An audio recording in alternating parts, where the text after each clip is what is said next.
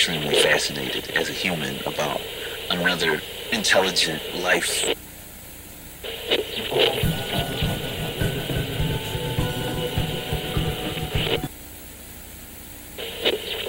We're we're good. We're good. We're good. I appreciate you doing this. Hey, Yeah, man, bro. aw, dude, man, I love what you guys are doing. leads. Thank you. Salud otra And vez. cheers, man. Salud. I'm glad we all met. I just love the way the world works, and it's my favorite part when you make friends from the friend you didn't know you were gonna make, and then you make a friend's friend's friend. Right. That's uh, that's the way it goes. You ready? I'm ready. Arr, arr. I'm ready. Am I on? Oh, there you go. Mm-hmm. We got to stretch first. You know, I gotta say, you guys have just fucking incredible voices. It's really nice. Like you two, I can hear like fall. I could fall asleep, wake up to. I might, Hey, I'm gonna send you a have you guys come over. Hey, I'm gonna send you a mixtape, a nice lullaby. I, got, I appreciate that. nice man. lullaby. That's what I wanted to be called. A nice Sleep. lullaby. Sleep. for Steve. You're getting sleepy. you are getting sleepy. You are a good boy. You did all. It's all affirmance. I'm proud of you. it Yeah, like, you- it- uh, it's a it's a lullaby with affirmation. Yo, that's a hard ass idea. You're amazing, man. You're, You're, an, you're a great guy. You're gonna you're a gonna wake beautiful up. person. You are doing great things.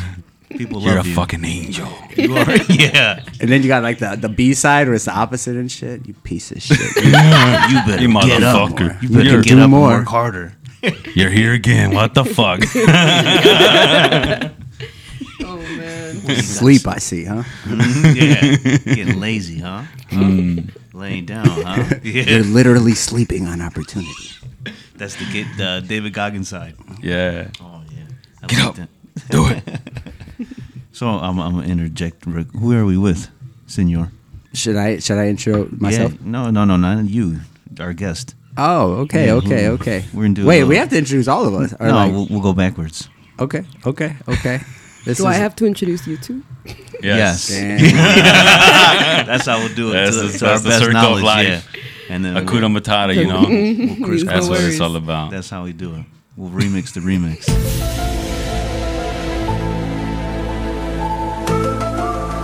We're together now. Yes. Oh, we're in a UFO. That was the portal. We're in a UFO now. We're chilling. We're just watching the stars. all right, all right, all right, all right. Now I get it. Yeah. All right. Well, let me say. Uh, I want to say how I met you. um, the first time I ever met you, that podcast, uh, the Legends of uh, South Chicago. When we did that episode, I remember I really didn't. I, I think I seen you somewhere, but not really like knew who you were as a person. But I heard of you. Like I heard a lot about you. I've heard about the Hope it was good. awards. No, yeah, awards. You're like, bro, you were like, you know how like religions have saints. Shit Oh, like come that? on now. bro. Like, I'm for real, bro. Like, you're well spoken about. You're like, people love you, bro. People love Oh, what you're doing. They appreciate it, recognize it. It. So that's all I've heard. So you were like almost like a celebrity to me. Like Oh, when you, the first time I met you, and then uh, but I've never seen you. And then I remember seeing your grandpa uh, Roman, and then you came in with the fucking thing of coffee, bro. and I just I just looked at the at the thing of coffee, and I was like. this guy is cool as fuck, bro. That's ready, exactly man. what I needed, ready, man. Gotta come ready. Yeah, that was exactly what I needed. So uh, ever since then, uh, from hearing you on the uh, on the episode with South by Southeast, shout out Mike and Krista. I got to see you as a person. I got to see uh, you with your grandpa. I got to see you and your knowledge that you had. You had a lot of knowledge right away. Uh, you just know so much, so many people, and it was just like, and everybody loved you. And you've been working with a lot of people, not even from the east side, south side, South Chicago, people from the north side. Like you've been working a lot, man, and you've always are here in South Chicago, in the east side. You're always here. You're not just here like to film some shit, you know. No, you live here. You are here. So it was. It's like it's been amazing to like see you with the film, with the documentary, seeing that process and seeing you and seeing your growth and everything. I've enjoyed every Oh, man, moment. thanks, it's amazing, bro. And uh, so he is Steve Walsh. Thank you. Appreciate it. Appreciate it. Thank you. I told you, those intros are amazing. Yeah. So I'm I'm a piggyback off of that. Um, I've known you, I've heard of you for quite a bit. Um, I'm a Bob Ross Rossi from the beginning, right off the bat. I heard of a young Jedi that uh, left the area, came back, and decided to tell a story about not only his family but his family in South Chicago on the east side in our area, my area that I grew up in. And the first opportunity I got to watch said journal notes from this amazing journalist, I'm like, oh, he's done his homework. He's studied deep. He he gave me a lot of information that I didn't get through my my normal channels of, of education. I learned a lot about my history, what's going on in the in the community, and from this one young Jedi's notes that he took on his journey. And to me, I had a lot of questions. Why? Why, like Plato's allegory, if you had an opportunity to potentially leave and go live life, teach, why come back and devise a plan to spend so much time, money into a project about a small little community? Oh man, you know, I, I feel like it's um, you know, it's kind of a, it's like a part of like you don't know what you got until it's gone. A little bit of that, you know, when I went off to college and I went to Houston, Texas when I was teaching grad school. You know, all these places I met all these people, and you know, every time I met somebody new, it, it always reminded me of like somebody from home. And I realized that we have all these beautiful characters from home that I can like compare all the time to, and, and, and yet nobody really knew those people from our neighborhood. You know, they didn't know about the incredible artist from our neighborhood or the mm. teacher that went above and beyond and mm. sacrificed her whole life for the, you know, future kids of the neighborhood. You know, they knew all the negatives. Everybody knew all the negatives. You know, the mm. media is quick to address that, but there was so many beautiful parts of the community that like the farther I went, the less and less I heard about those things. And even in Chicago, I mean, you know, people don't even know about our community from this city. And like you said, people from our neighborhood don't even know about our community. Mm-hmm. Um, so it was a big part of that. And, and I think also as I got older, I, I'm I'm a big fan of history. I love history. I love ancient history. Um, and I, I got deeper and deeper into the storylines of like humanity. And, and I kept noticing every time that I would gravitate towards these different worlds, whether it was a King Arthur or a Robin Hood or a Joan of Arc or Vikings or pirates. I just always found a similar quality to our neighborhood. And there were so many underdogs and there were so many uh, villainized groups in history that were just exactly relatable. You know, I, I'd, I'd read about this character in a book that I can exactly find someone from the neighborhood. You know, I know a Robin Hood that would do what he had to do to take care of the people that needed stuff. I knew of a King Arthur that would unite a bunch of people to overcome Wow. a struggle, um, but nobody else knew about it. So it got me thinking a lot about how these fairy tales even originate. You know, like mm-hmm. Robin Hood was probably just some cat from the hood Yeah. who knew how to get and knew how to give back. You know, mm. Joan of Arc was this person that, with undying strength, fought for what she believed in. How many mm. people do we know, whether they were misguided or not growing up, that had that? You know, and so I, I realized that stories in addition to you know the content is important but like the storyteller needs to be there or we'll never know you know or we'll never know.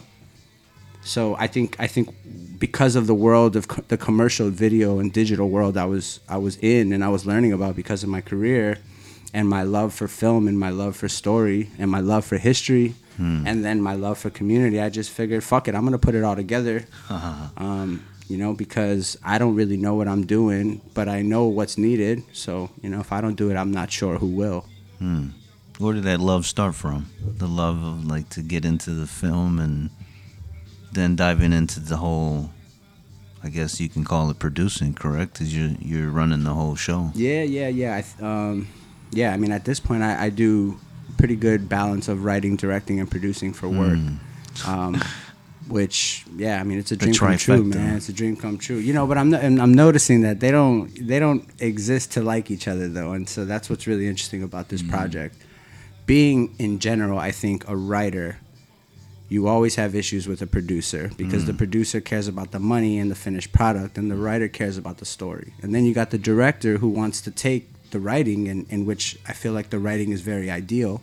In an ideal world, I want spaceships and I want explosions and I want Michael Bay. 3D. uh, but then, then, then you got to work with a budget. I think um, in the world I'm in, I seem to gravitate a lot towards writing and directing because producing is a tough. It's a tough role, man. You got to kind of play the parent on a project. Oh, shit. Um, but it's good for this specific documentary because it's about my family, it's about my neighborhood. So like I'm the check and balance of all of it. Yeah. Um, but I, I really, you know, I've always wanted to write films. It's been a dream of mine since I was a shorty growing up. I just, you know, the way we grew up and the way in my family, my hierarchy, and, and you know, the what what I was taught was like, get this money. You have to get money. Mm. So I went to school for accounting to start. I thought I had to, you know, put the tie on, and, and no, no diss to anyone in that world, but I knew it wasn't for me. I knew it. I knew it in my gut, in my heart, in my brain. Everything was telling me that this is not like I can do this, Yeah. but it's not what I want to do, and I don't think it's really what I'm put here to do. So, What do you think that was? Was that a, a, a, your higher self? What do you think? nah, man, I don't know, man. When it comes to those gut feelings, I don't know if it's a mix of some ancestors, it's a mix of my subconscious, it's a mix of you know my rational being, but uh, everything was telling me that the world that I'm in was not the one I wanted to be in. So I got into education, and I love that. I learned a lot, and it helped a lot with what I'm doing now. Because you know, you if you can manage 120 kids, you can manage a four-person production team. That ain't shit. Like, come on, man. I have 40 kids in the classroom. This ain't Yeah. nothing. Dang. Um, but you know, I, I I love that at least in my life, I was fortunate to say that all of the experiences I have have combined to help me with what I'm doing now. From being an older brother, mm. to being a teacher, to being someone that understands the world of marketing, I really just put it all together. And so that's that's typically what I do on a project. Hmm. How would you describe if if anybody hasn't seen the documentary yet? How would you desc- describe your documentary, A City Within a City, And it's so as best as possible? It's very different from like when we first would chop about it because now it's so much closer to being finished. Um, I think it is a on an external level. It is a it's like a novel about our community um, in, in a majority in a mainly documentary form.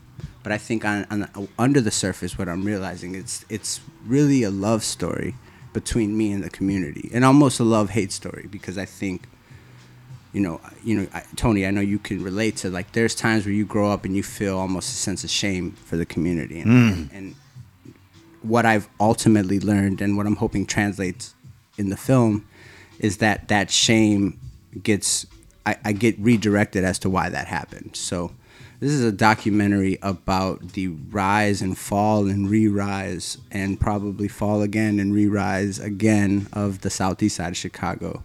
Um, and it's me discovering that story through the lens of my grandfather and the individuals that pushed things forward from you know the 50s on. Wow. When I first saw the documentary and I saw the like livelihood of a community I grew up in, with me and my friends grew up in, that that same community wasn't there. It wasn't. We grew up in a whole. It was like a we. You had a time machine.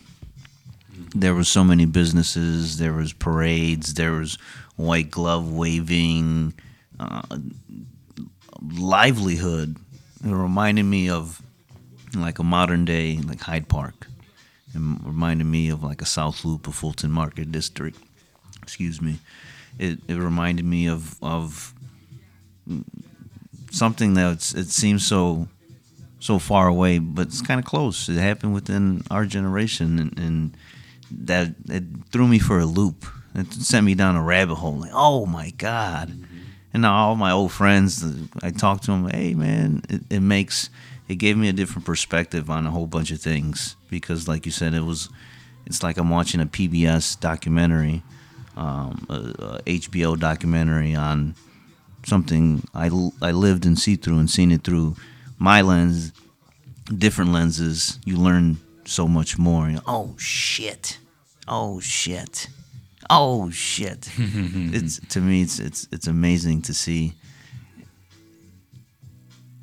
I want to see like a, a legit HBO documentary series from you. Can can we make that happen? with, with the whole, how's the progr- the progression of the whole document? You said in the beginning, kind of we chopped it up before, but the, it's it's changed and it's it's evolved. How's that been? Yeah, yeah. Um, it, it's it's man, it's been a roller coaster. I think the biggest change from the start of the planning to where we're at now is um, my involvement, like my role in the film.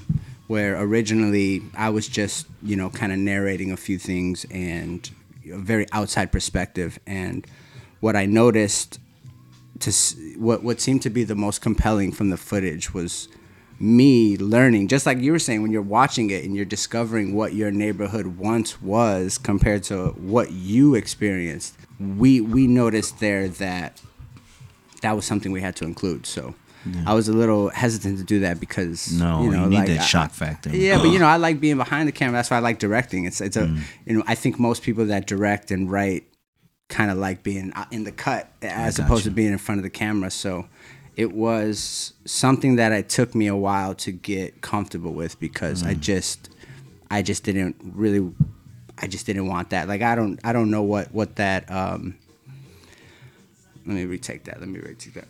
So, re- re- re- re- It was we rewind. it was it was difficult for me to I forgot what I was saying. yeah. hey, we like, come prepared. You're like you're like yeah, we're gonna we're gonna cut that. Keep it raw, keep it raw. we keep it ODB. Uh, but yeah, you know, like I just I didn't want this shit to be about me, and and what I realized as people were were hearing me talk about it was like, man, we are learning as you learn, and and, and as an audience, when we see you discover these things, it's that much more. It sticks that much more, Yeah. because we're watching you being blown away by the the history of your neighborhood. So that was the biggest change, man. I became more in front of the more of the front and center. It was less about my grandfather and more about my relationship with my grandfather and my understanding of how how he how he was the way he was. You know, like that. You know, I think we all have that grandfather growing up, that old drunk grandfather that was mad at the world, and like I just kind of took that as it was. Like, all right, that's just him. That's who he is.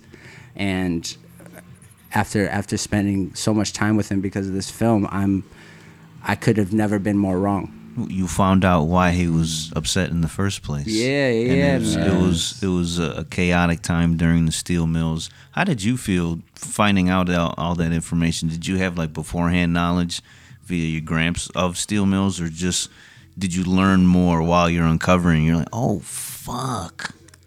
Yeah, man. I mean, it, it's like you said. It's um, we didn't learn about it in school, and that's what's crazy, man. How do we not? You know, how do schools not spend time learning about their neighborhood? That's it's, Exactly. I It seems like one of those things you take. Oh yeah, of course. But then everyone you ask, like, oh, I don't know why you know this street is named this street or why this park is named this park, and so that was like where it all started for me. I wanted to figure out like why is Ewing called Ewing? Yeah. Come to find out, it's this dude.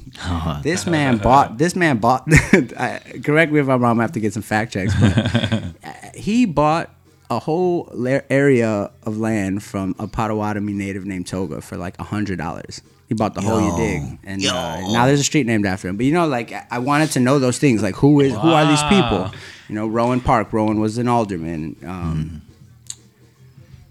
You gave Commercial Avenue. There was once Bam. business. There was once business on this street. That's why it was called Commercial Avenue. But we all know Commercial Avenue. Anyone who grew up in my era, there was no business on that street, but there was some business on that street corner. us- Yeah, So on the it's corner, like, food you and know, liquors and extracurricular. yeah, man. So, um, yeah, that, that's my quest, man. And I, I feel like as I'm getting older, education and history fascinates me. And these are the things that I think are going to make tomorrow better. And in order to avoid it, you know, being repetitive and repeating itself time and time again, we need to give people that awareness. So mm-hmm. that, that's really the quest, man. I want to make sure the shorties watch this and are appreciative of what, you know, what our ancestors had to go through just to get us here, you know, just to get us right here. It's, it fascinates me that people sometimes forget that, like, Latinos on the east side was was unheard of. That shit was not allowed. And I grew Yo. up on the east side. But you know, my grandfather was one of the first Mexicans in the neighborhood, and like, I just, and I just never appreciated like what it took for us to even have the things that we had. You know, mm. Do you know about the the Cal Park War of what was it? When was it? We needed the, sixty seven, I believe. was it 67? So a few miles from here there was a war.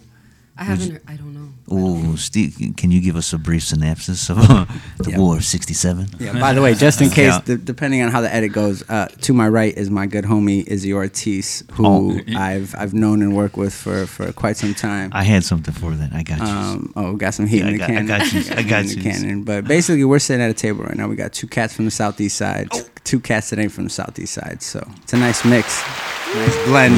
Got the west. You know, I love that west side east side connection, Oh man. yeah, I have to do my Yeah. introductions too. we're, we're intro. Uh, our intros are going to be in the middle, and then In the uh, middle, yeah, in the no, middle, I'm- at the end. I'm- Oh, by the way. Gonna be yes, but. Yo, this- that's the this is this is how we do it. So Doc, we, uh, by I the got way, it all uh, planned out in my noggin. Oh, by the way, our guest is. Uh, Oh yeah. At the end, yeah. That's that's what we call a shapeless episode. I like Oh, it. Yeah. very, very Star Wars. and Yeah. Oh yes, yes, yes, yes, She's a Jedi. It's Sorry. not linear, Ah, just nice. like healing. No. Bam. she hit us with a Dr. Phil real quick. God Thank you. damn. I So- had to take it there. Yeah.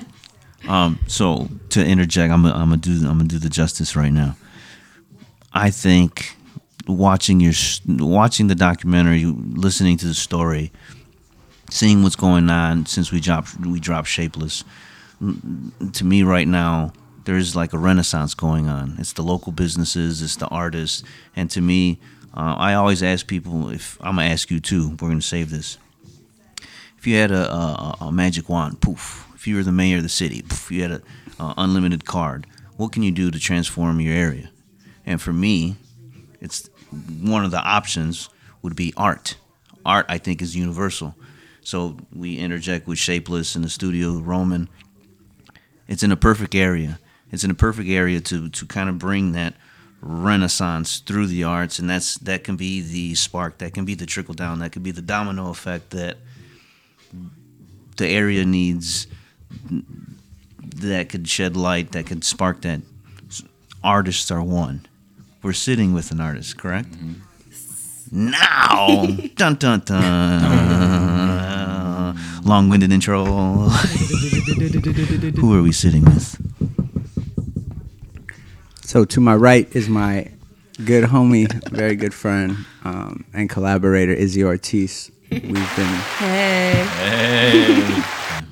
Izzy coming straight out the West Side Chicago lawn area. Southwest side. Yeah. Izzy coming straight out the Southwest Side Chicago lawn area. We've uh, Chicago Hey. Lawn. Excuse me. Can I interject real quick? Chi- Where's Chicago Lawn? It's um right by 63rd and Kedzie. Oh, and it's a very small neighborhood. So it's right surrounded by Gage Park, Englewood, and uh, West Lawn.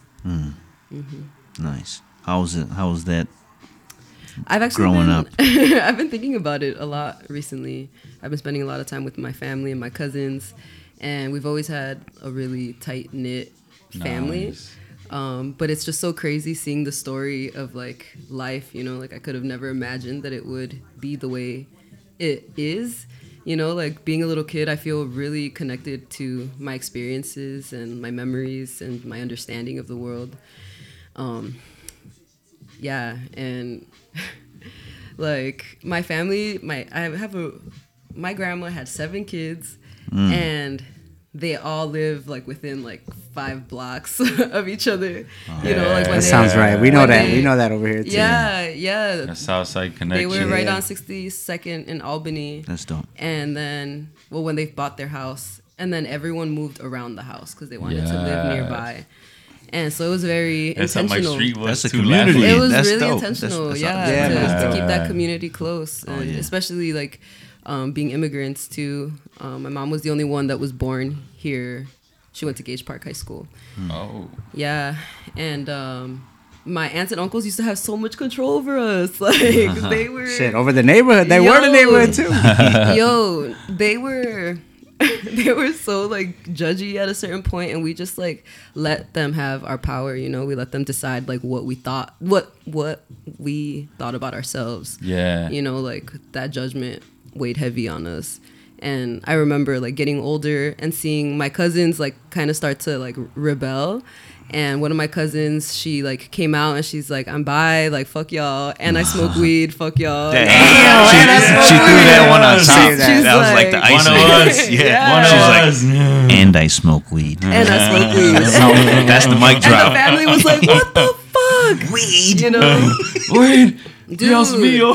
so so much so much you know like my cousins paved the way for like a lot of new ideas for my family like yeah. it was just crazy and i was just like um my oldest my very eldest cousin i think she's cool as hell and i hung out with her this past weekend and we went to Waken Bakery Oh, and we got uh, high as fuck that day. You know, we just took edibles. I wasn't feeling well, and that's why I hit her up. And she's like, "Dude, come over." Like, I'm just sitting here with this broke boy, her baby. nice.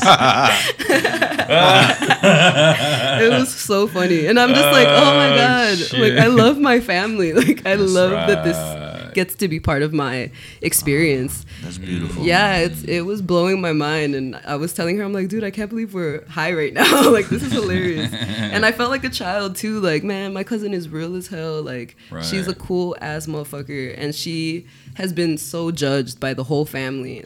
Like to this mm. day, people talk about her, and it's like she's the realest motherfucker though. like, Yes. like she doesn't hold back and she's like yeah this happened to me or i made these decisions and that's it. Like now i'm here and like now i'm trying to do other shit. I'm trying to figure it out.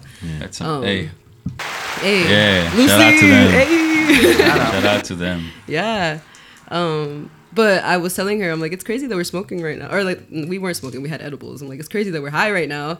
And she's like bro everybody does it. She's like she's like sochi and lizana were just smoking. And she's like i was like at Thea's house? Like i thought that was hilarious.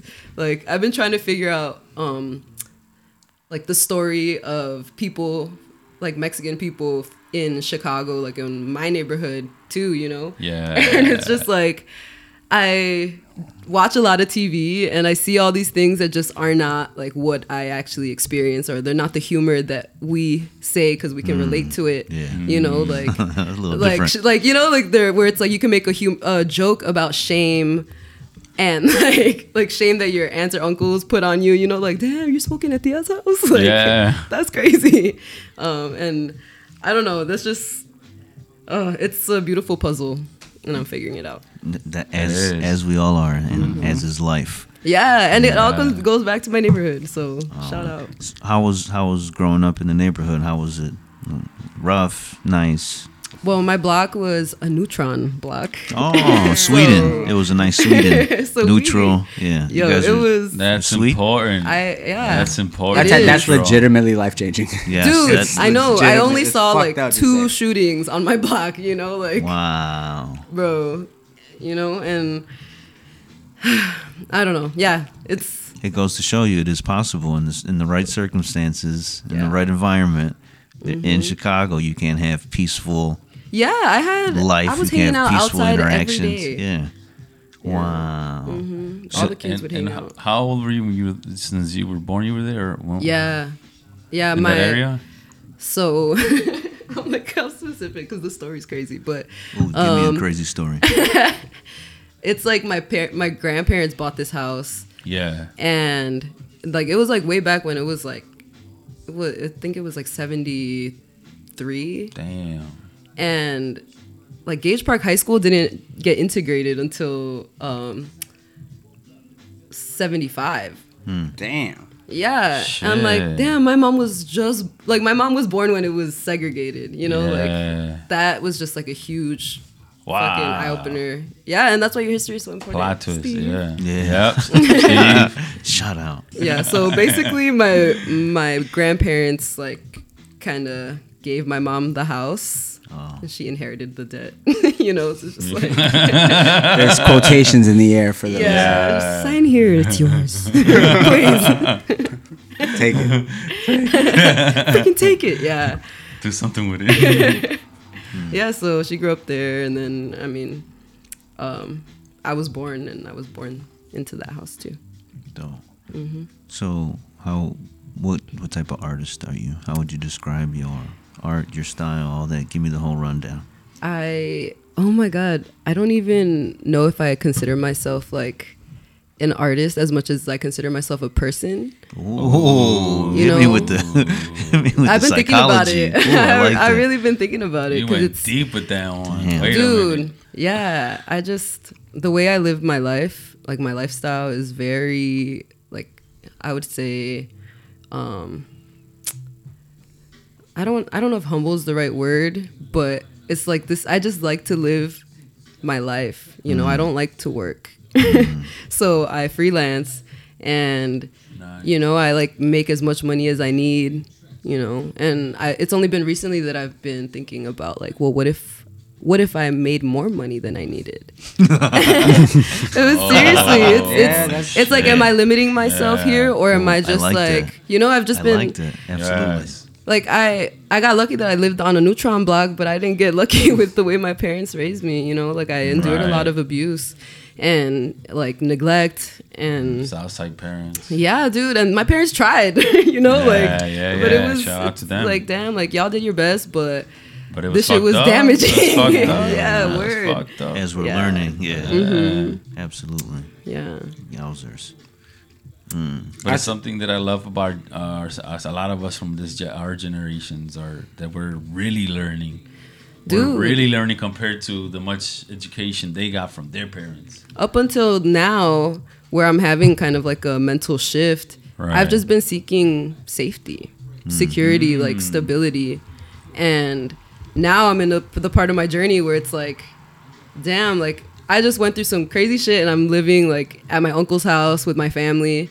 And you know like in some ways it can feel like i have nothing but in so many ways i have so much more than i had before you know? Like it's just like dude i'm like learning how to imagine again and like how to dream again of like what my life could be. Have you been traveling? yeah.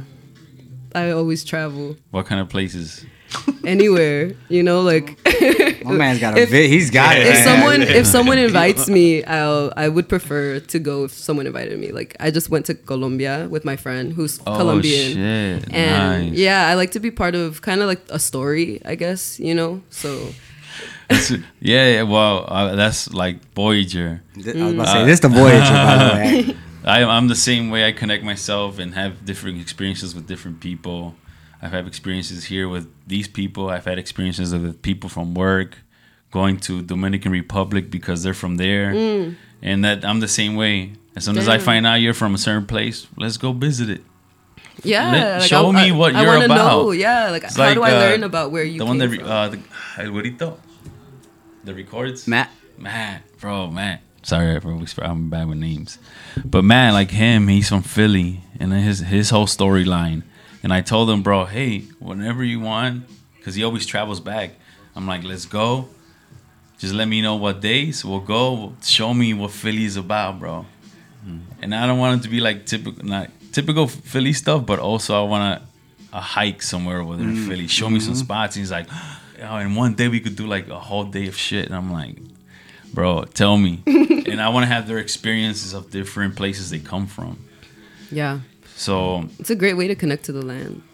Oh, I- and learn about yourself too. That's what I always thought was so interesting. I learned more about myself, like Right. as you step out, you know, and like you start to think about like who Plato. you are outside it's like you remember, you remember who you are more and more. Yeah, Yeah. you take with you footnote what you that. take 'Cause with you, you- what you want to take with you, which I think helps defy you. Like I, you know, when I'm outside of the environment, I'm actually really more into this, and like I got to rethink why I'm not into this when I'm home.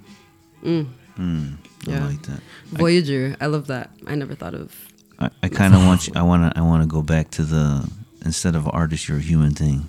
What- what- Oh, yeah. yes, What yes, yes, I dive deeper in there. Oh yeah, That- so I had to I had to tell you a little bit about where I came from because I'm just like I'm just figuring out how to be a human being, Yeah. you know, and that's why that's kind of how I position my my life. So I I'm an artist, like I make illustrations, like that's my work, it's my job. digital. Digital. What's, what's your medium? I, um, illustrations. I can and I paint murals too. Nice. Yeah. yeah, I just do. I don't dope. know. Like I, I have ideas and I like to draw Wow. them. I like to visualize them. I like to express myself. Like I Mm. make music too, and I I make things with like clay. Um, yeah, and it's been. I feel like I've been keeping so much of it to myself, and I kind of love that. Oh, Yeah. You know? Yeah, we gotta, you gotta let that dinosaur out. yeah, but it's like right now it's like it's like a little I'm a little baby, you know, and I'm like feed mm. I'm like nurturing myself. Mm. And so I don't know. Um I just am I'm just living my life. Right. Yeah. And I think we're all artists. So mm. like life is an artistic act, it's an expression. You know, it's like the what do they say, the universe expressing itself. So Damn, that's deep. yeah, yeah, you know, That's the shit you stare at the stars and you ponder Yeah. like, damn. yeah. and that's so crazy because I, I'm coming at it from the polar opposite, Ooh. but with the exact same feeling that you're talking about. Give which I me think your- is so give me your perspective, It's like understanding how to to label yang. yourselves, but like I've been having difficulty calling myself an artist Mm, really? because because and I think it goes with exactly what you're saying. There's literally not shit different about what I'm doing other than now I'm getting paid. so it's like I was an artist. We all are artists. What the fuck? Like, but for me, it was like I, I had trouble saying that I'm an artist because because I'm starting to do it for money. You know, it was like, mm. oh, now that I'm charging people, I get to say I'm an artist. But like I've been writing scripts and having these ideas and these stories since I was a shorty. So I really like that. That it's like it's how you approach it, and I think it's ultimately like who you are, not like what Yeah. you do for money. And fuck capitalism. It doesn't Whoa, define us. yeah. It does not define. It does not define you. It is- Yes, yes. She just, I'm just gonna Yeah. interject real quick. man. Fuck capitalism. well, that- that's why we're, Yeah, our get you. society is sick. You know, like there's just Oh, been things that dropping have been too powerful, too powerful. Like that, Yes. capitalism should have never had that much power. but Yeah. hey, whatever. That's that's a whole nother podcast. That's a. We're not gonna talk about that here. I'm not an expert. I don't know shit. By the way, this is all made up. But I, I think for to to go back to the podcast. this is this doesn't even happen. It's not even existing. That's how the conspiracy That's theory. Um, that's how the conspiracy um, artists. Was that what we would call them? Theorists. theor- yeah. The conspiracy Theorists, theorists on TikTok. That's how they start all their videos. Like, by the way, this is fake. It's made up. Blah, Yeah, yeah, yeah. Really? Legal reasons. Yeah, so that they don't, so that they don't get In trouble. in trouble or Yeah. blocked so it's like, all fake. They let you know straight off the bat. Yo, this is. Well, this they is have to say it, but they know that the people that are believing what they're, you know, We- that, we that connect to what they're we, saying. We usually say allegedly. allegedly. That's, that's one. oh, I hate when people say allegedly. Well, just to, to, to dive down that rabbit hole real quick, that's because people really believe it. And they, they, uh. you know, and- and it goes into the human psyche and the, the power of social media and the draw. And if you say one thing and you, you can grab thousands of attention, you can grab thousands of people. And yes, we live in a wild age. We live in, a, in an incredible age where just one single comment, one single it's powerful. Yes, it can sway millions of people potentially, which is wild. It's like playing mafia. it's, it's like we're living in a real life Grand Theft Auto. Like, oh shit! Yes, I just oh, played Mafia for the first time. The Mafia game. is a wild game. Yeah. Yeah, it's wild. I was like, oh my god, I'm instigating. Oh my god, do I instigate? Like, to go back to the, to the to the artist thing, I think you're an excellent storyteller. I'm gonna throw you some roses right in your face. Boom. I think you're an excellent storyteller, and to tell a story like that takes skills. What? who are you looking at? This guy right oh. here. Yeah. I Sorry, just told the- a great story. you have excellent storytelling capabilities no, as no. well. By the way, everyone's By the- wearing sunglasses. Yeah, so my that's Um, I my- took mine out of my purse just now. Yeah, I like. I didn't even get the Early. memo. No. Damn. I looked So, around. I look looked at- around. I was like, these motherfuckers. So we like to partake. well, look what are you looking at? No, I was looking at Steve. My apologies. I forgive you. no. so, Senor, how was it like for you growing up in the area?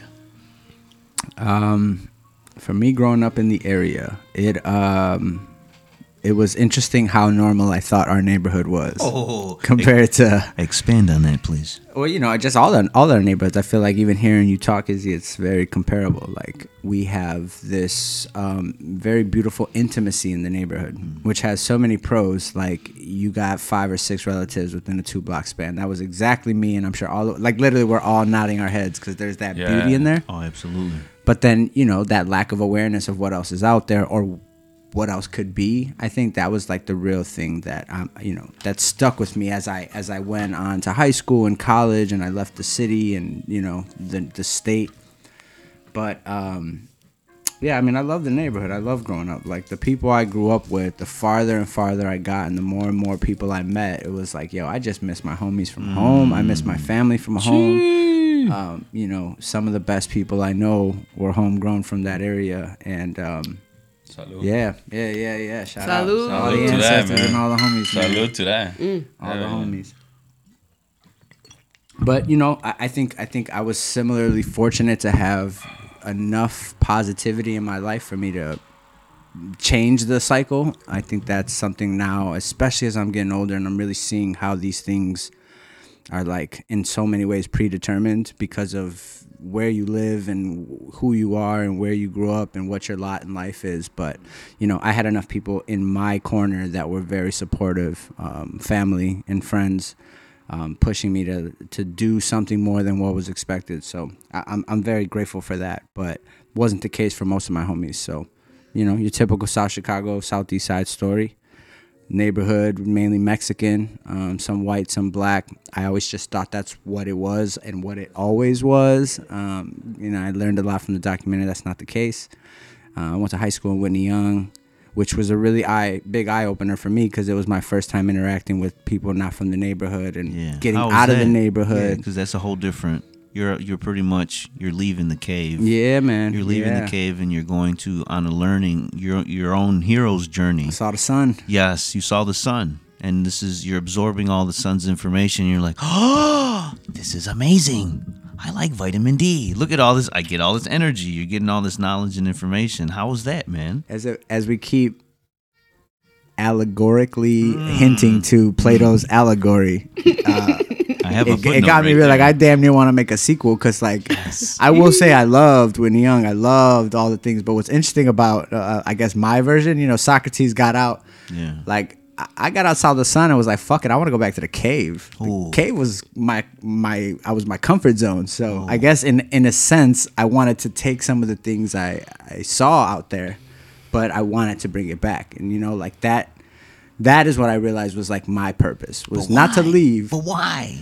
Why come back? because like i said man we have these beautiful stories and and people and possibilities and potential there and like most of the time they're not getting explored and invested in because a a lot of people don't know about it. B the hmm. people from this area don't know who they are and what potential they even have and that's what's fascinating you know like you hear it in some worlds right? You'll hear like oh this talented sports player and like could have made it if they had more of a shot but like Yeah. when you really start breaking down like outside of the more normal uh, occupations like this talented communicator this talented teacher this talented mother this Yeah. talented artist. It's like you step outside and like i started to realize that like i'm meeting all these mugs with their fancy degrees and their you know high accolades and all their accomplishments. And i'm like Yo, I know a homie from South Chicago that can out motivate, motivational speak the shit out of you, and Absolutely. and no one knows who he is. You know, he's just a coach for Little League. Man. So you know, like I, I, I really feel like that was like the big connecting point when I started to,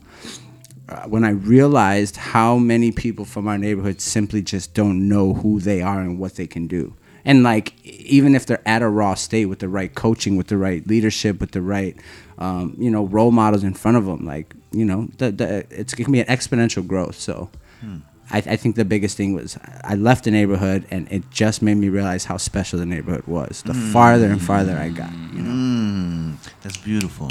yeah, we get the snap. We get the jazz snaps for that. Hey, we we might need a jazz snap button. Yeah. yeah, I like that. You just make everyone do it though. Yeah, yeah. Live. Yeah, that's dope. I like that. I always thought to to piggyback. Growing up, we've had amazing, talented individuals in the area. I, I like to use Freddie as an example because he has an outsider's view. He's learning about the southeast side in general, and then the, the micro environments as well. You have South Chicago, you have the east side, you have certain sections of the east side. Like you have the lower east side, and then you have the upper east side. The upper east side looks very different. It's a little. You have Hegewisch, you have different areas uh, around, and it's always unique to have an outsider's perspective. Wait, is this the friend that you were telling me that moved to the neighborhood? Yes. yeah. Oh, I was say, shout out oh, I to was like, that's so cool. shout out to Voyager Hey, being about good to meet you. you know, when you want to talk about innovations, That is I was about novelty, about the first mugs trying to leave the neighborhood. Fred moved in. I was like, yo, times are a changing. whoa, whoa there, whoa there. Yeah. Hey, welcome with open arms. Yes, yes. so I, that's that was my kind of segue for both of you guys. I'm gonna ask both of you guys a question. How has it for you? You've, as best as possible, what have you seen from the area? And you, I'm, I'm not too sure about what your familiarity with the area is, but enlighten me. They be employed in the area. Hold on. Oh, see, so I'm learning. Okay, so- Hey. I didn't let get me to know. introduce Steven. Oh, yeah, yeah. yeah, So our yeah. intros at the end. That's intros. how everything. That, don't worry about it. Because this is a great place to tell you about it. Let's go. That's how we do That's this. how we do it. Yes. But uh, okay. So when I met Steven, I told him I was an artist, and he was like, "Oh sh- shit, blah blah, see your work, blah blah." He's like, "Oh cool, yeah, I'd like to maybe work on something." And I was like, "Yeah, okay." you know, I was like, "Whatever." People say that all the time. Right, right, right. Yeah, you know. yeah, Um, but he was so serious. so um, that was really fucking awesome. We've worked on a couple projects together, and we're working on a children's book. Oh, It's a book for babies, for, Really? for first time parents, maybe, or parents that Yo, have that's so dope. Mm-hmm. That's awesome. When's the ETA on that? We're getting close, man. we're, We're, like fucking- there. We're we're, fucking close. like there. We're at the point where Do we're like, to- shit. What do we do next? Yeah, Nice, so Beautiful. close. yeah, Oh, nice. That's dope. that's a badass project. That's right so awesome, man. yeah. And one of the earlier ideas that we were exploring um, led me to. Um, learn more about his family, Hmm. and I met his grandpa, and nieces and nephews, and Gramps played a song on the guitar. You know what I'm saying? Shout out. right on the porch, like Yep. just Yes. fucking Yeah. that's that real shit as hell, you know. Um yeah, so I forgot what I was gonna say next. Yes, hit the button. hit the button. I forgot what I was saying. Um what the, the, fuck? the first question was, what are your like? Since you're an outsider. Oh, that's right. in- so in he started bringing me to the neighborhood. Yeah. I remembered what I was You're saying. good. yeah, he started bringing me to the neighborhood. So I met some of the family, um, a little bit, right? And gra- we got And lost then- at Gramps. That's why. I Gra- know his stories. I know are he's great. It's just like yes. just take your mind of straight there right now. Yes. Um, yeah, but I worked on a farm recently. Oh, the, shit. The Urban Growers Collective, which is right over here. What is that? Uh, it's a farm. It's an Urban Growers Collective. I'm like, It's- damn. wait. you know where it's I'm right. It's right over there on like 87th and uh, Lake, like that- South Shore. Like Is that Lakeshore. by You know what Gotham I'm talking about? Greens? No, that's something different, right? No, no, no. No, no, you know what I'm talking about. They have like the setup all right, Yeah. right by the entrance to Lakeshore Drive. Yeah. Yeah, it's over there. You know what I'm talking about? Interesting. East It's- on it's- 87th. it's It's kinda- that. It's you. Can, It's yeah. kind of by the old mills, kind Yeah, of the US like Steel area. It's on on that area on that side. Um, Oh shit! That's yeah, so badass. I worked there for like six weeks painting picnic tables for them. Just like a, it was a gig, a little freelance Oh, situation. that's amazing. And I got to visit the neighborhood and go to Del Rey's. Tacos. And yo, Al Pastor, Taco Tuesdays. That shit. yeah, it comes with rice and beans. Oh my god, I can't believe I Shout said out to shit. them. Yeah, no, that the food is so fucking good there. Holy Good food. shit. Good food in this neighborhood, man. Uh, Oh, so yeah. much good food in this neighborhood. Yeah, I had birria the other Oh, day. Yeah. Shout out. I'm not playing. Like food is food is one of my passions. Andy's the man. Andy's Next, the I'm learning how to cook. Like, Oh, I like cooking, but I need to know more. I don't even know how to make what my mom makes. Like, come on, yeah. no, come on, no, I can't co- consider myself a cook unless I know that. Um, but yeah, so I started learning more about the neighborhood and great food, Yeah. great places to walk, peaceful locations. It's just you know feels nice. Interesting, Mm-hmm. Senor. Peaceful by Lakeshore Drive over there by the Oh, yeah. steel mills. Steel oh yeah, Steelworkers Park. yeah, Steelworkers Park. That's a beautiful park. It's, Yeah. it's very. Eggers Park, all that shit. Oh yeah. And I think it's even better being there, knowing some of the history, some of the story. I haven't seen the documentary yet. Mm, exciting. We'll bring him. We'll bring him back. Bring him Oh, back. Yes. Yeah, but knowing the story makes it so much the the experience so much more rich. Yeah. It's awesome one growing up there and then experience learning it as at my age and then going back there and like, oh shit. It, it kind of gives you a different lens and a different perspective and oh, it's always interesting. like So- a reset. Absolutely, it's, it's something like mm, you appreciate it differently. It- It's it, it hits differently. Yeah. So for you, how how has voyaging through all the areas been, Senor? Oh man, that's a hell of a fucking story. Well, briefly then, because I know you can go on a tangent. I know you can go- I we got we got two hours. The jazz picks up. yeah, the jazz. Wait, something happened to my Uh oh, yeah. headphone. Hello, hello. Okay. Yeah, Yeah. thanks. Yeah. I was like, whoa, the world just got fucked up. I'm deaf. Something happened. Yeah. Oh man. Give me a synopsis. Through uh, Blue Island, I came over here and started meeting with the Nine Three Studios and everybody, and that's when I started seeing how much community there was with those visits. So it made me feel welcome because everybody did welcome me. Everybody supported me. Everybody remembered me. And I kept doing them every year. And as I stayed more, I get everybody's storyline from where they grew up with. I get I got your storyline now through what you're talking. I've gone through his storyline through what information he's gave me. Mike's gave me information about his house and how much music that brought. Like I've just been learning from every story. I'm just like I- I'm a traveler and I'm learning from every story from my from I this consider new place. him like an alien journalist. he's, he's from another time and space, and he's just absorbing, learning everything. and I'm at the moment where like this is my good place. This is my where I feel good. This is where I feel home. This is where I feel, you know. Maybe in five years, I feel like I gotta go to another state to feel like I'm, I'm home. You know what I'm saying? It's gonna change, but for this moment, I feel this is home. This I need That's to be clean, here. man. That's clean. You know what I'm saying? That's cool. It's it's just again, man. It's like no joke, bro. Like the symbol of that is so powerful to me because so many people don't want to be here and want that are from here want to leave here. So like, mm.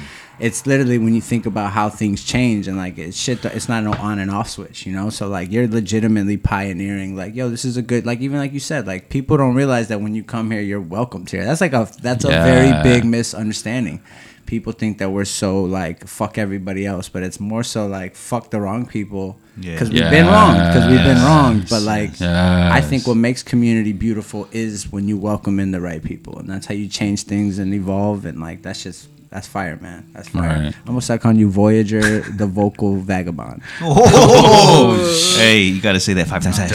Five times fast. Yeah, just- I like it. Yeah. It fits right. The wait, what? what was it? Voyager? Voyager. I said vulture. The, the vulture. Damn, that got dark real quick. Praying No, on I'm so sorry. Yes. What the fuck? I, I just my No, it's vagabond. it's because I'm looking at this trippy ass shit on the TV and I'm just yeah. seeing animals. Did you see that one? The Kid Cudi one? That was, that was one oh of my favorites. god, that's amazing. I got Kid Cudi as Jesus. I like it. I, I, want. it. I want to. Uh, I forgot when was it, but you dropped the Anakin Skywalker. You said Fucking yes. Really in Star Wars. Oh, you know we had to do it. You already know. But during one of the, the documentary, when you were, I think it was a post screening. It was either pre or post. You were speaking on it, and you said one of the stories is very similar to Anakin Skywalker story. Can you please? What, what do you What do you mean by that? Can you go in depth as best as possible, I- especially And now? reference Star Wars as much as you can. Yes, now that you're on your own Star Wars journey. in a neighborhood far, far away. Oh, yeah, Start- That's legit. That's Isn't, legit. isn't, isn't that perfect though? It is, man. Yeah. in, in, in our area, Oh, far, this is far amazing! southeast, right? Listen, have you seen have you seen the Star Wars um, animated shorts that are on um, HBO? Um, No. They're like, or I don't, I think they're on Plus? HBO, Disney Plus. Yeah, they're like Oh. um, anime, like Yes, anime yes. style. Dude, I've been thinking like about Yeah. Star Wars, um, writing for Star Wars and making it it, is. about like us. You, You know, should. Oh, Like, that would be crazy. We're at the bar right now and with I feel the like different Steven creatures. is doing that That's right nice. now. Nice. This is the writers' room now. yeah. Lock this footage immediately. you you you mentioned when you said Anakin, you ruffled my my brain because I'm as you know I'm particular to Star Wars. So when you said that, I said, and me just quickly in my CPU scanning. There's many Anakins. There's many instances where no, I'm gonna let you explain. So before, before, yeah, In a land far, yeah, far away. I'll chime in after. So what do you, what do you mean by this Anakin? And it's interesting because prior to me, I, I was making the comparison, not knowing much of shit about Star Wars, and now I'm like really into it. Because I actually thought about like, Damn. damn, I better know what I'm talking about. Um, which is nice because as I learn more about this beautiful world of of the Star Wars, the Star Wars universe, the more it, it actually makes sense. Like it, it confirmed it. Um, I use that comparison a lot because the biggest I think a, a- the element that I discovered that was very um, important to me was that my grandfather's story is the story of the southeast side. Yes. And in so many ways, like that's what, you know, your your story of a culture or a neighborhood is. It's the collection of individual stories. Just so happened in ours, a lot of people got fucked over at the same Yes, time. absolutely. So we built a very similar. There's a there's a through line in many a home, many a dinner table, many a family in our neighborhood. Like I said, these pissed off older people that don't trust the world, and um, I, I use that comparison because I always thought of that as my grandfather. For those who who don't know much about my grandfather. Um, you know, on the surface, you might see a, a, a bitter old man with a dark past, somebody who's done wrong, somebody who's served prison time, someone who's made mistakes and has has has done things and had made decisions that you know he wished he can go back on. Um, so I always compared him to Darth Vader because of the fact that I knew that the true story of Anakin Skywalker was very different from that of the villain that he eventually became. Um, and that's comparable to so many people in history and so many uh, times in history. But um, what I've realized about our neighborhood that is is in comparison is it was a lot of external things that made our neighborhood grow that villainous um, attitude and, and, and, and reputation Yeah. You look at our neighborhood and we're known as the villainous neighborhood. You know, it's that place on the south side where there's not much going on except violence and crime and gangs and there's not a lot of opportunity. We have this really negative connotation, but if you understand our history, you see that we were once a very different community. And because of things that happened to us, the greater picture and our role in that in that picture, um, we were forced to turn to a life of villainy, and I think that's so similar uh, across the table from all the characters that I interviewed. You know, my grandfather. If you really know him, you know that he's one of the kindest people. You go to his house and he doesn't have much, but whatever he has, he's, He's giving. share. No Yeah, matter share. what. If he has absolutely. one cup of coffee, he's getting Yeah. two cups Yeah. and fucking cutting that shit in half. That's the way he rolls. Might even just give you the whole thing. Yeah. Because that's that's the type of person he is. He's got a kind kind nature at heart, but he's tough as a motherfucker outside of Yeah. it. If he don't fuck with you and if he don't trust you, then you are in you are you're you're you're shit out of luck. Yeah. And so you look at him and on the surface you see this villain, this bad guy, this former gangster, this criminal, you know. Um, but if see you the get mask, to know you him, see the yeah, Vader mask. exactly, or more so, you see the aftermath. You know, like you see what life has done to him. He has a song that I thought was so beautiful. It's, Those people don't know what life has done to me. And so, you know, like you see him right away and you think that. But if you understand his history, I mean, his family moved here from San Antonio in 1950. Very similar mm. story to many Mexicans. Our neighborhood is one of the first Mexican neighborhoods. It is the first na- Mexican neighborhood in Chicago. Nobody mm. knows about that shit. Mm-hmm. Um, you know, he came here because his family wanted a better life. And the steel mills were where all kinds of people from all over the world came. You know, it was the old republic in a sense. You know, Yes. it was the place where that was that's what that's Yeah. what life was. And when the steel mills closed, my grandfather had kids that he had to feed, Yeah. and he had a position in his family where he was the breadwinner. So when that job went away, he did whatever he had to do to feed him. Yeah. And that's where his story changed, you know, and that's so similar to Anakin's, you know. Like every villain thinks they're the hero of their own story. And in my opinion, every villain is someone's hero. And that was that was what it was for me. You know, that's what it was for me. Absolutely. Um, so I think our neighborhood is very comparable. It's a it's a really beautiful place. If you understood who we are and where we came from, you'll see why we are the way we are today. But you know, I can't knock. We we we have that stigma for a reason because it is a rough around the edge kind of place. and to to to piggyback off of that, I think just me experience because growing up there, you're living it. You're living it. You're seeing it, and when I think when people are forced to survive by any means necessary, you do things by any means necessary.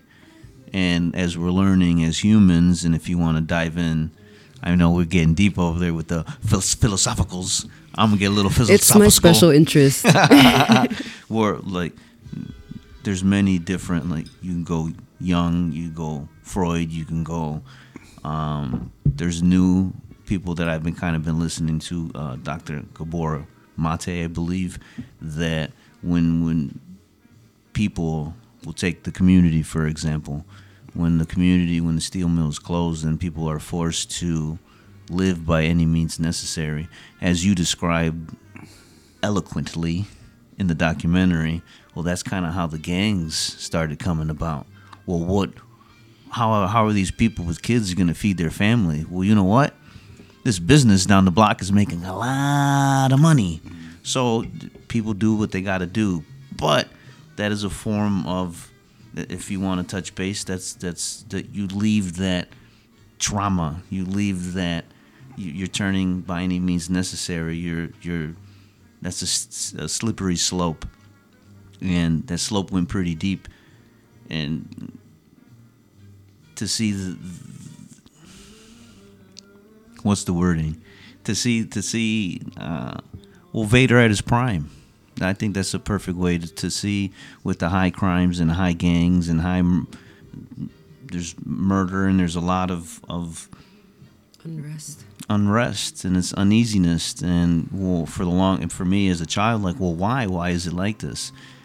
The documentary oh that's the little piece that was missing.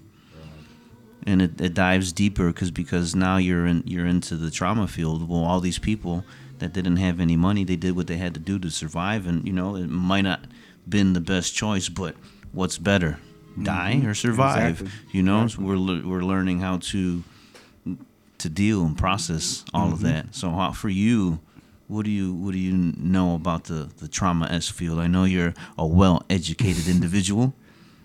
So how do you feel like the the trauma aspect?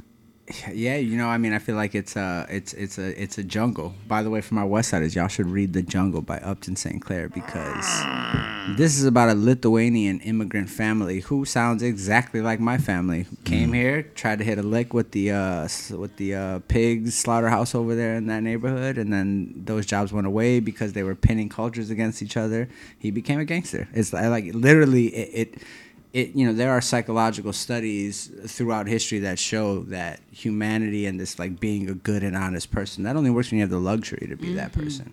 Like even right now y'all my people but if all of a sudden there was it was between y'all and me and my daughters here i'm We- cooking yeah, y'all up eating you with a nice uh, shanty. Yeah, yellow jackets. and with a nice with a nice corona you know that's that's true i mean it's like that's like Lord of it's the like, Flies. yeah, it's like you said man when it's like kill or be killed then you you know and and people don't even realize that like you know, for example one of the steel mills wisconsin steel yeah.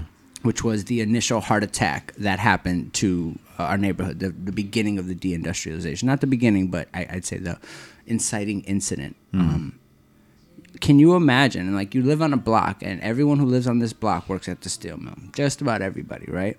And they wake up one day in 1980, and they're all going to work like they have done for decades. for decades, years. like their dad did this, Yeah, their yeah. grandfather did it. Wow. And you walk into work one day, and the fucking gates are closed, and all of a sudden you see a piece of paper that's like, "Oh, y'all don't work here no more."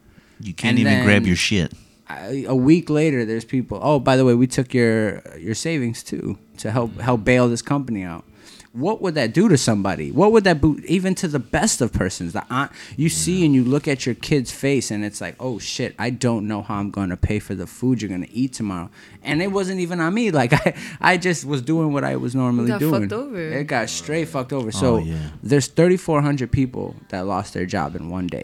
3,400 people. That's a lot. Within a decade, 25% of them were dead wow. from suicides, from alcoholism, uh, drug addiction, and drug overdose, to you know like pure depression destroying their mind and body. It's like just to have survived, and this is the stuff that again we take for granted. Our grand our ancestors that are here, some of them literally like their best friend, their next door neighbor didn't even make it past a decade. Yeah. And on top of that, the Vietnam War, the Vietnam War. Oh yeah. You, you, you sprinkle that in there. Yeah, it's a- Spring- yeah, man. what That's the another area fuck? like you know people don't realize, and you know, I don't know if you even know that. Apparently, more Mexicans died in the Vietnam War in the parish at our neighborhood, Our Lady of Guadalupe, than any other parish in the nation. There were more pound for pound Mexicans that died from our neighborhood from the war. Wow. And the ones that survived came back and were considered baby killers and were mm. spit on and weren't given jobs or respect. Like, mm. imagine what that does to you know. A lot of the times, The you know, human CPU. Yeah, and we talk a lot, and I, I oh, love that. man. I love that. You know, at least we're starting to talk more about mental health for people. But one area that is still untouched is mental health for a whole group of people. Yeah, the Can you imagine? As Like, oh, how was your day today? Oh shit, I don't got a job. Fuck, I tried to look, I couldn't go. How was your day? Shit, man, I had to fucking eat old meat to survive. How was your day? Man, I had to choose which which of my kids to feed because I don't have enough. Like, Yeah. imagine what that does to people, man. And the whole group. It wasn't like, oh, this happened to a few people. Our whole neighborhood got rocked. We lost something like 120,000 jobs. That's abusive behavior. yeah. You know, Right, like by the fucking that. government. no, that's that's a crime against Yeah, humanity. that is so incredibly yes. harmful. That is The yes, effect- with no plan in place. Yes, and then no and then they just left. You know, and then our neighborhood's a Yeah. fucking dumping ground. It's polluted. it's I- like you know, like not only did y'all leave, but y'all left all the grime. when did waste. the when did the mills close? Mainly through the 80s. So it was, I, I- I don't have the exact numbers in front of me, but it was it was essentially in 1980, Wisconsin Steel shut down completely. So we're discussing potentially like the studio Roman, what you're doing as the cusp of rebuilding what was destroyed since back then. So it's been 20, 30 some fucking years that it's been that decision life altering on many, many levels. Destruction for families, for communities. I really believe if if you had the opportunity to you take all the top scientists in the world and you study that. Because what are the effects of that? You're we're learning that it took we're not even repaired from that. We're not even recovered yet from that.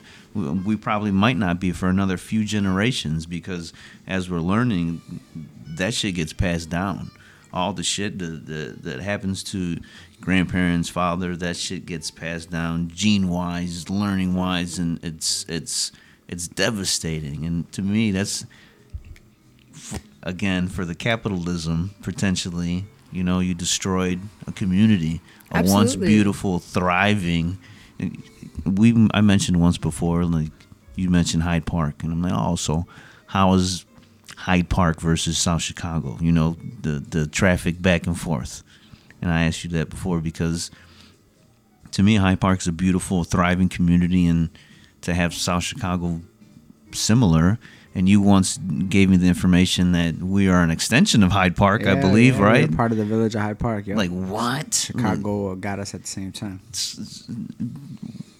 We have that same potential to have thriving businesses. Like you, you alone, you know, on the homies on that you can count in the top ten, they all can have thriving businesses. You mm-hmm. know, if you th- put them, put them in anywhere from in in the area. Why can't? Why? But we're learning the effects the long-lasting, mm. traumatic, and devastating effects that the, that the, that decision made. That to recover from that, we're still learning right now how to barely mm-hmm. just the cusp of it. To me, that's mind blowing. It's Yeah. it's mind boggling. It hurts my brain. But if you think about it, there's also an opportunity there because of displacement, gentrification. You know, like the neighborhood has a, ch- a chance to become more thriving and protect the people that live here. And that's heavy, that's big, that's a huge opportunity that a lot of neighborhoods won't get the chance to experience. You know, like gentrification came so fast in Pilsen Yeah. and like that shit is sad. You know, Yeah. someone, um, this photographer, I thought if I said that his name would come to my mind, but I wish I could credit him for this because he told me he's like, you know, like Pilsen doesn't exist anymore. It transcended into our hearts.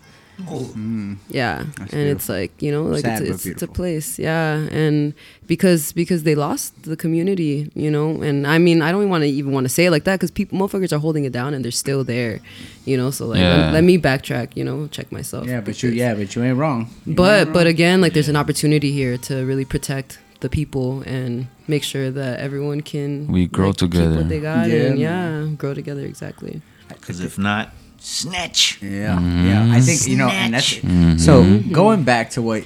And I, I love when you always say that we're at this renaissance period because this is Potentially. Uh, Potentially. But this is where I Uh-huh. want to tie two things in, and I, I wish I had my, my exact history right. But first and foremost, and especially this comes with also tying in Izzy what you were talking about of like, you know, I I I I, I create and I make enough. I make enough money so that I can continue creating. But like, at what point should I make more? And what point is more more of a question? It's like That's the duel of the Here's artist. the thing about the Renaissance. It was it was a big big air, uh, push for artists in in these communities like Florence, Italy, and the area. But the Renaissance didn't happen without money. And that's the one thing where like I know my role and and this is where almost it makes it harder for me to consider myself an artist cuz uh, the money is I know that shit is fucking important. Mm. And there wouldn't be a well-known Leonardo da Vinci or Michelangelo or Donatello if it wasn't for the bank funding of the Borgias and the Medicis and the Yeah. rich ass families. So like we have the artistry, we need the fucking bread and we need mm. to you and like and the good thing is like that's happening. There are investments happening in the community. But now we have to block the other like the, our fucking flank. We got gentrifiers on the Yes. flank No, coming no, no, in. no. You And can't so- pass the vibe check. But it's it's, It's a only a matter of time. Yeah, but but but it's good to know that if we stay ahead of the curve, stay and learn from the mistakes of these Yes. other areas that can did get fucked up, it could. And it starts with like the right outsiders coming in. You know, the right businesses flourishing. The right and the other thing about the other thing about the Renaissance too is like the rent the word Renaissance I believe means rebirth, right? Mm-hmm. Because it came out of the dark times in the Middle Ages. And how did the Middle Ages and that compares like speaking of an empire comparison, if we can compare the steel mills up and leaving to Rome up and leaving the the United Kingdom area. Yeah. You know, at, at, at one point Rome was had taken over and then they up and left because it was too hard to manage. Hmm. And for the longest time it's called the Dark Ages because Rome left and then all of that infrastructure, the community baths and the roads and the viaducts and all of that stopped being maintained. And it's hmm. exactly what's happening to our neighborhood. Hmm. We look at the biggest buildings of our neighborhood and there's nothing new being built. This is old shit. We looking at old shit that's bigger and more impressive than our new shit. Yeah. so the beauty is if you look at the trajectory of history because this group left there is an opportunity but hmm. what happened to england is you had a bunch of vikings came invaded and took it over not to say that's good or bad but like Yeah. you know we can learn from history and see what happened you know? We are a good opportunity right now. We're wide open. It's like we're like a we're like wide open for the taking almost. So we got to take that shit ourselves. Like we have to. Oh and, and invite the right people in. Yeah. To, Yes. To kind of piggyback off of that, to speaking of that, um, I must have skipped that day in school. but, but one day, I, I think it was at one of Shapeless's event. We were talking about the, the the allegory of Plato in the cave, and then he he gave me some information. He told me, he's like, "Oh yeah," and it's crazy how at the end of it, when he came back to give all the people his information that he learned about this, they fucking killed him. And I looked at him and I'm like, I didn't know that. I must have skipped that. I didn't. I thought he left and he came back and it was all hunky dory. No, they killed him. no i thought it was a madman and fucking just like like ripped him limb from limb or some shit I did not know that either. To me, that is a perfect allegory of South Chicago because South Chicagoans or just people in any you pick and play. You, you take any hood. I'm pretty sure any hood in any Chicago, Baltimore, Philly, you, you take any hood where survival is the key. Certain individuals, they learn how to, what's the word? Survive by any means necessary. To, I would, okay, snake oil salesman. In order for you to survive, you kind of have to uh, overplay something. This beer fixes this and that, so you kind to make money, you know. So I think there's a, there's a lot of people that get kind of jaded or or they they shut down, they're closed off, they they they're not trusting, they're not open. So how is okay? I'm perfect timing. I'm Steve Walsh, by the way. Steve-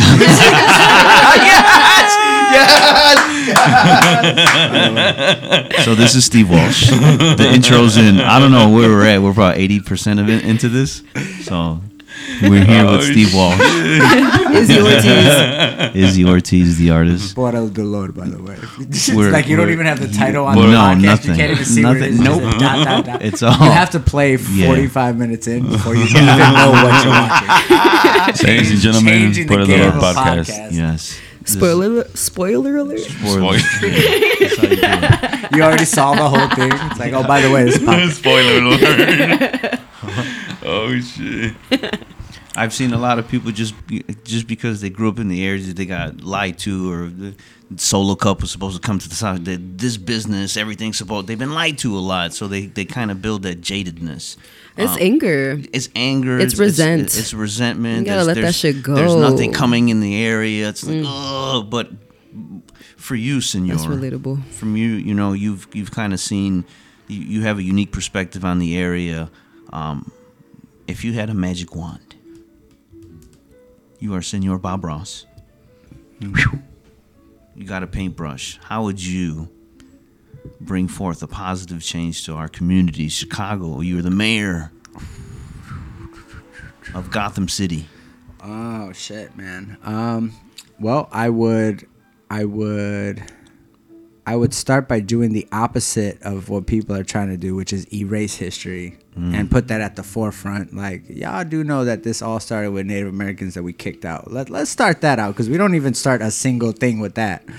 Um, so I think in terms of like education, it would be really important to not shy away from the things that we're not proud of. Um, that's like an American. That is just the, that is the that is what America's known for. Like, no, we didn't do that shit. so I started with that. Yeah, we did that shit. Yes, we did that shit. Right. Um, and I, I- I'm just really big. Like my whole mantra in life is like be proactive, not reactive. So, Hmm.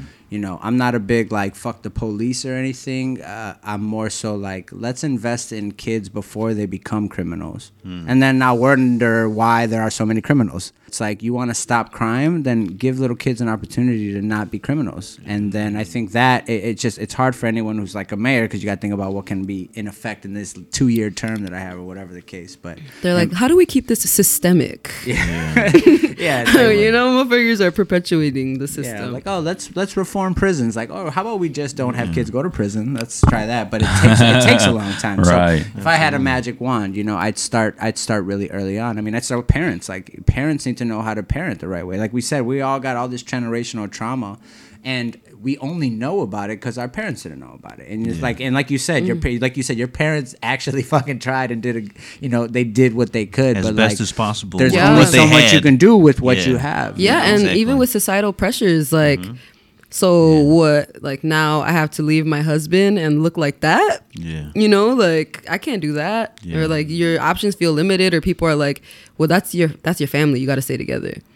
But it's like, but y'all don't know what the fuck I'm going through right now. Like the the sacrifice that I have to make to make this work, Mm-hmm. to accept and tolerate this shit, this Mm. life for me. Yeah. So education and awareness, man. I feel like you got to start there because you can't, you know, what's the, you, you can't even get a, a horse to drink the water unless you make them thirsty. You know what I'm saying? Like if, if they don't know, and, and, and you know, back to the allegory, the allegory, it's like, They killed you them. know, like we have to understand too that people, you got to be acceptive and accepting the change and things that are different and like mm. things that are not part of your normal perspective. Because again, like you come in talking some crazy shit, mugs want to rip you from limb to limb because they don't Liar. even know. Like you know, like we, you know, we're the fuck is a mongo? Like learning, like we're learning, we're literally Yeah. learning. Like early in the podcast, we're explaining like identifying they them, and like even for us who I think are are, are Yes, you know, you know, we're like we're learning, and it's like you can't fault someone sometimes for not knowing, and Yeah. it, it, like after you know, that's different. Yeah.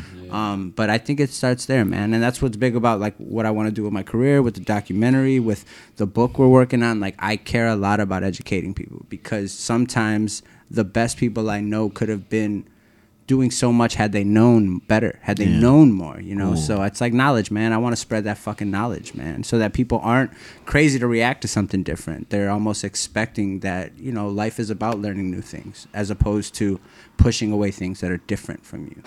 Man, I imagine right now when you're talking about learning about your history, and that's what we need to be learning now. Like future generations are gonna be playing your documentary in class Oh man, mm-hmm. I hope so, man. They are. to learn about Oh, themselves They're- It's and gonna be why, HBO. why we're why we're where we're That's- at, Yes. Yeah. Yeah. and the progression. Not only not where we were at, but the progression of what we becoming. So you brought, you're bringing this knowledge to a lot of children. I hope so. Well, not even children. so. You're my teacher. I told Yes. you. You taught me on now. stuff. The- I'm a little bit older than you, but Yeah. you still you're teaching not only children. Hey man, we we learn a lot from we- Intergenerational. yeah, you can learn a lot from yeah. s- No. the craziest of things. But So what you you what you you mm-hmm. you are a teacher as well, besides an artist as well. Because Appreciate it, the man. the story you're telling me is like, oh, it's my story, it's my family story, it's your family story, it's my friend's family story. It's it explains so much, and it goes deeper. And if you dive down that rabbit hole, there's it, it's it's interconnected with so much shit. Oh, this is a rabbit hole. This is definitely a rabbit hole. You know, it, it, interesting because that's I I feel like there's a through line with this. Like, what does it mean to be an artist, or what does it mean to be a teacher? Like, fuck, we Oh, can yeah. all teach people things. We literally learned a lot just sitting here. We're all teachers. fuck it, Absolutely. We're all teachers. I'm a teacher. Yeah, Yes. it's like yeah. Now you identify I'm as a teacher. teacher first. Like, I'm a teacher My name, my name is Izzy Ortiz, and I'm Yes. a teacher. I'm a doctor. I teach. I teach All with the pictures that I made myself. yeah. but it's true, man. It's like you know, I think It's um, knowledge, it's storytelling, it's sharing. It's, it's funny to interject real quick. We sat down. Well, depending on when this airs, we sat down with all the artists from '93, and I asked all of them. Well, perfect example yourself. Like, how would you describe your you yourself as an artist? And everyone had a very similar answer. Everyone was kind of like not. I initially I would say dodgy, but if you actually listen to them, no, I don't want to be described as this. I'm more. Humble. I'm a I'm a free spirit, so Mm-hmm. I, I'm, Right. I'm an exploratory artist. I, Yeah, and- I dive into this, but I'm not. I don't want to be labeled just as this. Yeah. So it's it's a pretty cool playground that we're in because everyone's kind of free to explore, and we're all kind of learning. Yeah, yeah. And if you think about it, um, distracted me for a second. But you should have tripped him. Oh yeah, if you think about if you think about it, being an artist is a profession. It's like a it's an art that's not valued. Like it has this value because of, of the appeal for someone's like crib or you know like marketing whatever you know like in mm-hmm. that section but like when it really comes down to it or at least how I grew up no one was saying like you could be this you could be an astronaut you could be a doctor you could be an artist no one said you could be an artist you know it was like you can be you should be a doctor or a lawyer or whatever you know like immigrant family dreams like please Right. make make hella make hella bank Money, money. yeah, yeah, and and I think sometimes I I ponder and I'm thinking like, okay, being an artist is something that's not respected, it's not valued by most of society. Like there aren't classes or like school's not centered around like letting you be an artist. You know, you have like an art class, but hmm. it's not really that. So when you become an artist or when you are an artist, it just like it's just so different and it, exists like in this in this field in this plane where it's just because society doesn't acknowledge it They don't it gets to understand it. gets to exist just like on this other fucking realm Fringe. yes com- yeah that's the perfect word it exists in a completely different realm that is like not um controlled by society or the government or you know like there's you get to exist in this sort of like outside of the matrix within the yes, matrix you're saying keywords that, that tickle my fancy. yeah. That's the shit that i like you know? Like i these stories are so important for like understanding Yeah. and like checking out of whatever the fuck they got us going in here sometimes you know? Like i get really um lost sometimes. Like i i like forget what reality is and that's why i really like weed too because it like makes me so present where i can just be here and be like this is life like we're doing it Like, we're here right, right, right, now right. that's fucking Yeah. sick like i feel so fulfilled right now Nice, Senor. Um, you hit us uh, as best as as possible, as comfortable you feel.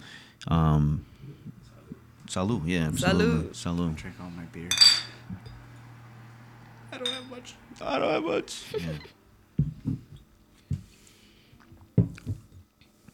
You hit us with the with the pronouns today. Would you like to dive deeper into that? um sure As, as, I- as comfortably as possible. If not pineapples, we don't have to discuss anything. no i think this is a good opportunity yeah, if you feel comfortable. um but i have it- a question Again, this is a learning opportunity. So I Okay. can, all of us. So So what is your what are how do we start words? this conversation? Words. I'm like I don't. My English is like, is this proper? but what are your under? What's your current understanding of, um, they them pronouns or non-binary? Is this the first time you've heard it, or like what's I, this is the first time I heard somebody actually using them. okay? I've heard about it. I've heard, but there's there's different ones, right? Yeah. So it's like to me, I'm too. I like to call myself a little too stupid that I'm like that I forget this stuff. I that You just don't know it yet. especially if it's not in my life, like it's not a norm to me.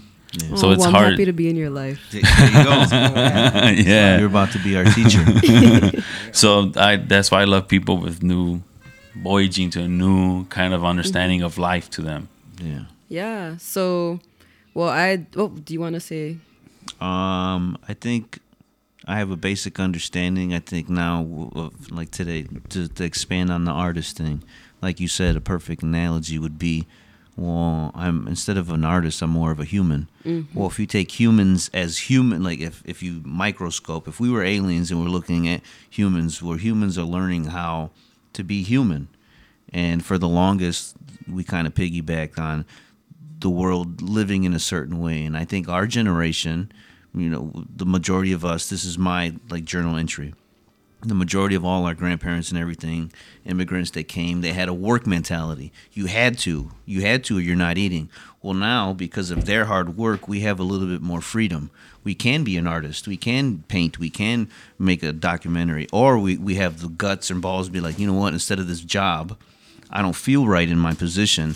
I'm going whatever it is. There's something calling me in this direction. Well, I'll take one. Thank you. Thank you. Needed that. Yeah, perfect time. You were saying um, you. It seems like you you were coming to the point where you were comparing our lack of knowledge in one area to a lack of knowledge about spectrum of, of how people identify. Oh, we were deep. Yeah. We were we were we were in the twilight zone.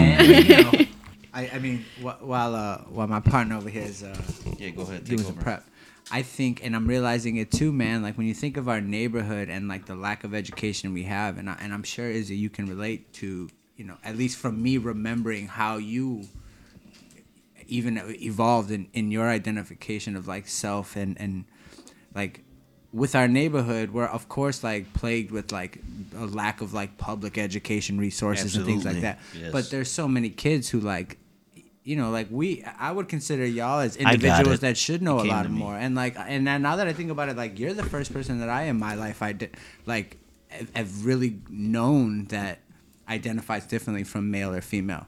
And like even for me it's still a learning curve and like it's it's so interesting that it makes me think about how many kids are just hopefully going to eventually listen to this and realize that the the thoughts that they had and that maybe they didn't know where where it came from or like what to do with them. Yeah.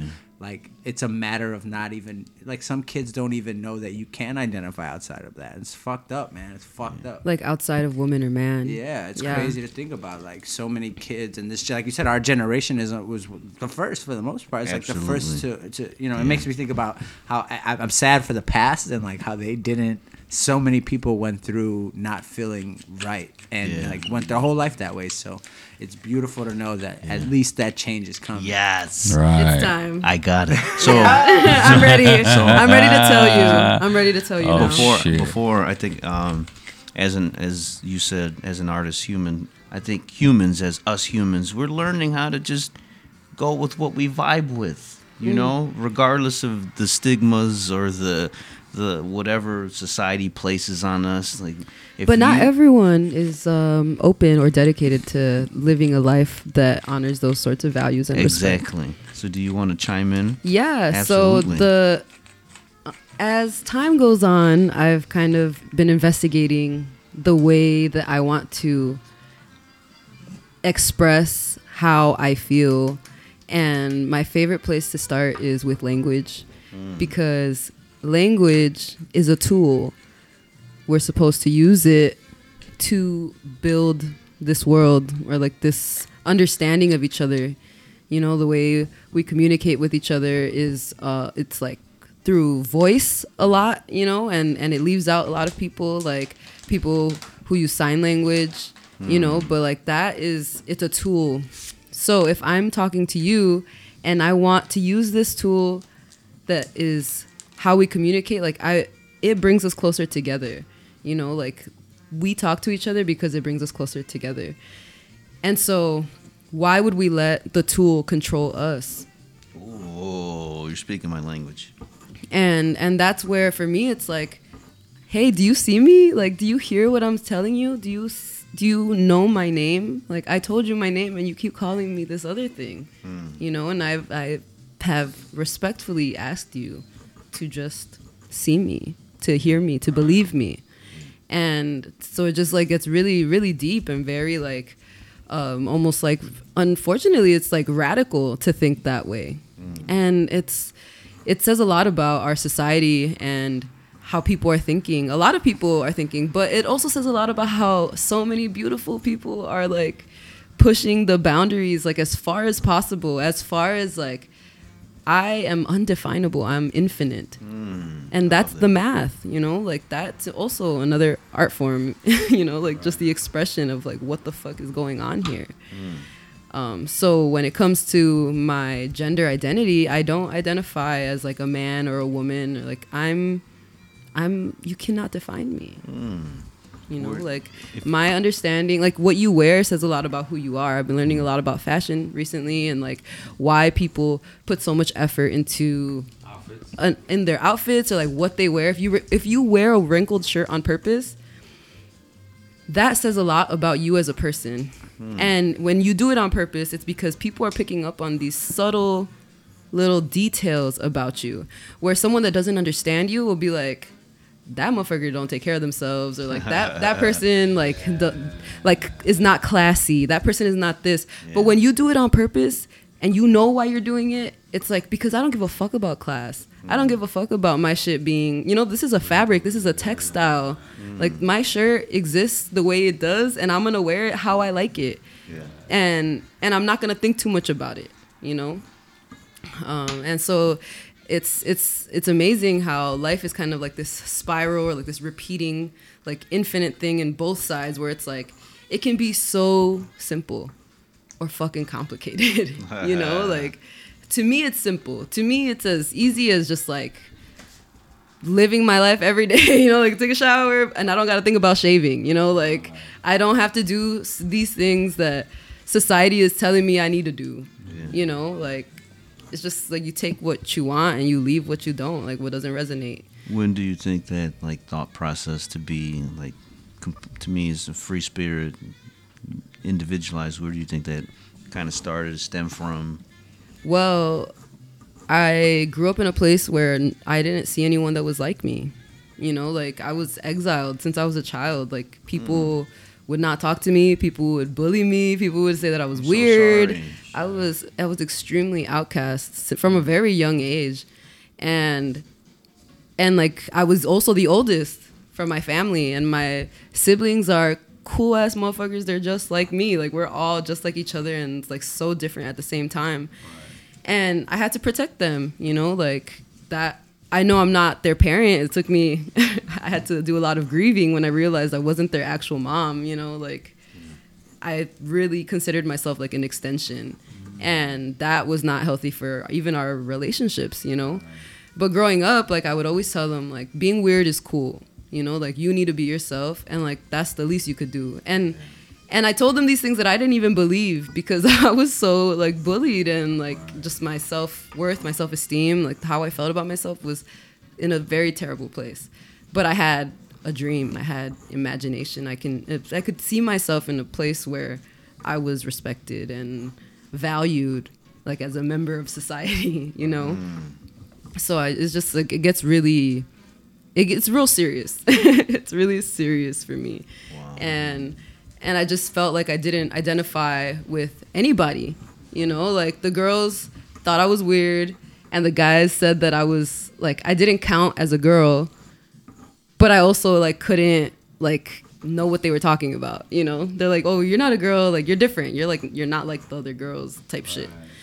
And then that's also like such a harmful narrative, you know, when someone's like, "I never mm. met anyone like you before." Like, mm. that's also harmful because it's like, dude, well, you know, like, do you get to know people? Like, you don't know me. Like, we're all so different from each other, you know. And it's like, how do we respect each other? How do we, like, just um, there's this thing called the oh it's called relationship anarchy and it like usually people are like non-monogamous in this situation but it's like you everyone that you meet you have like a, a individual relationship with you know like you're autonomous you get to decide like how you navigate every relationship and for me it was very empowering and um, I'm I'm I'm there again, you know.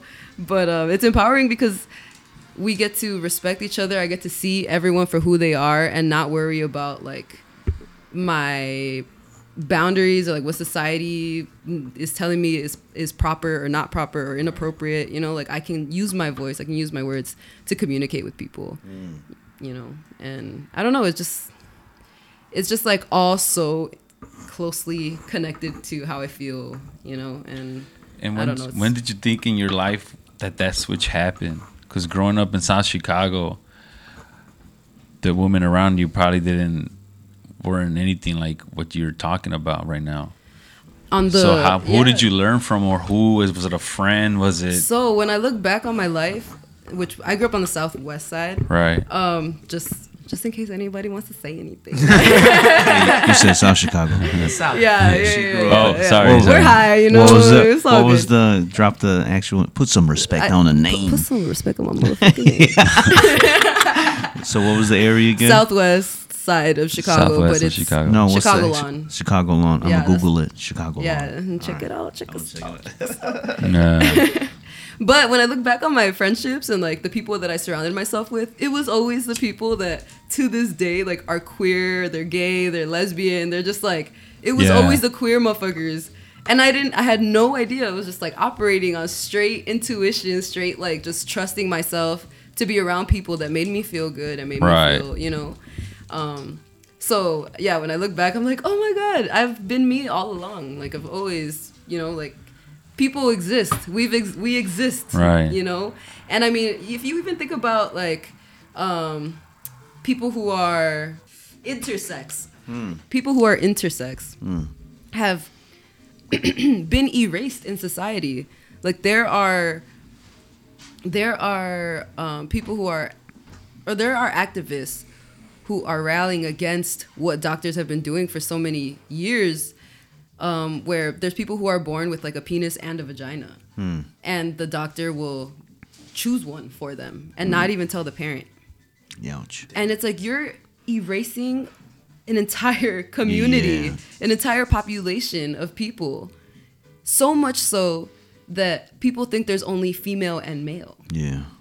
when there's a whole other classification that just just on on like bodily when you talk about you know physical because gender you can be whatever you want to be right but when it comes to like your anatomy the fact that it's being controlled to that degree says so much about Yeah. where the fuck we can go and like hmm. who we can be i forgot the question No, you're good. You you went on a beautiful explanation. Again, you're teaching us something. We're learning. As again, to, as a human, as humans, humans, we're learning how to navigate through all this. I yeah, think I appreciate how open and welcoming and accepting I feel because it's unfortunately incredibly rare where I feel like I- people actually give a fuck. that's where I wanted to go with. How has I wanted to also piggyback off of you after um, I asked you. I wanted to ask Steven like, how do you guys? Well, it's a perfect segue. I'm pretty sure you've dealt with like negativity or like a backlash or un, un, unacceptance with your decision. So how do you deal with it? What do you, how do you navigate through those choppy waters? And then for you, once you're done, for you, like how do you handle the negativity personally? Stephen A., the journalist alien from space, the the young Jedi. How do you like handle the mm, Well, Haters. well, I I usually tell people like if you love me, you'll listen to me. You know, like my cousin was like, so now everybody can be whatever they want. I'm gonna do this. I'm gonna change my pronouns to blah blah blah. And I was like, Lucy, my bad. I didn't mean to drop her name. We'll but I love her. She's my literally one of my favorite cousins. Yeah. You know, but like, cause we keep it real, and she keeps it real. Where she's, it's like, you know, like motherfuckers don't have the answers, and she just was speaking candidly. And I told her I was like, I love you. So whoever you tell me you are, I believe you. Hmm. And it's simple. I'm like, it's just about love. yeah? And she was just like, okay, you know, like, all right, you know. That's beautiful. Um, yeah, yeah, it's really, it's really cool. And at the start, I would get mad a lot. I would feel really disrespected or just like misunderstood or not given a chance or judged or projected upon. And people still do those things, right? But I'm not a mind reader. I don't know what's actually going on in people's minds or like why the fuck they said what they did. You know, like that's none of my business. And when I think about it, it's like I don't I don't often feel like people have come and tried to be um, hateful towards me. There, there's been a couple situations where they're like someone called me an it or like whatever, you know, like, and that, yeah, like just to be disrespectful. Because people know they them pronouns, but they will like consciously choose to Be be, a dick. hateful, Yeah. choose to be a yeah, to choose to be an asshole Yeah. you know and it's like you're not funny you're not cute you just look like Probably I don't trying know. to get a laugh. you or- just you look goofy like yeah. if you don't know that's okay and sit with your feelings like don't make yourself look like a dumbass Sit you with know your feelings. I like that. yeah seriously like you feel uncomfortable that's why you said that Hey. but now it, we all just feel weird hearing it you know like Yeah. i don't know Wow. That mug identifies as goofy. Da. Goofy Yeah. as fuck. Mm-hmm. Well, again, I think we're all we're all learning. One, a quick first reaction is probably everyone's first. If you don't understand something, make fun of it. That's what that's like the first reaction, you know. Mm. But again, it's like immature or you know? or, Yeah. or or or rip them from limb to limb. it goes back to the fucking. which I have allegory, I have been realizing um, that sometimes people are immature, and it's like, well, I don't, you know, like you just accept it because you can't change people, you know. And I feel like I'm trying to practice a radical acceptance and like a radical compassion, but it gets it's like I have to tippy toe on this fine line of like overstepping with compassion, like overstepping my own pain or like my own hurt feelings with compassion. Like I'm over here fucking dying because that shit really broke my heart. But I understand why that happened. Like totally get why you did that, you know? Like like no, I can't live like that. Yeah. You know? Where it's like no, something can be could have been wrong and hurtful and like I don't need to like make a whole explanation for like why they are the way they are. Like, you know, I don't know. it's a lot. It's, it's It's a lot, and it, I feel like it just reapplies to so much, so many other things. Just like these are like life virtues, life lessons, and shit that I just growing pains. You know. Right. Mm. Uh-huh. Senor. Perfect timing. So how do you you personally, Senor Steve, how do you handle how do you handle the the choppy waters, the life when they throw how do you prevent yourself from turning into your Anakin Skywalker and life is throwing you all this shit your way. So what do you do personally to prevent yourself from becoming a dark side of the force user? On a on a on a side note that hopefully doesn't make the cut, I kind of fuck with the dark side. Oh, I kind of don't like the Jedi's. Like, I, I, I legitimately, as I learn more about this Oh, world, I'm like, y'all talking about I can't be in love, I can't Yes. feel, I can't Yeah. have emotion. Ah, y'all sound kind of culty to me. Um, That's I, I kind of like them other cats who are Yes. talking about like go for the best, be the best person you could be. That's a whole different perspective thing. That's But I've always loved the villains. I've different perspective. Yes. But it's like I said, every every villain is someone's hero. Can you imagine Star Wars told from the side of the Siths? It'd be very different. So I'm gonna give you okay, different. perfect. I'm gonna I'm gonna interject real quick.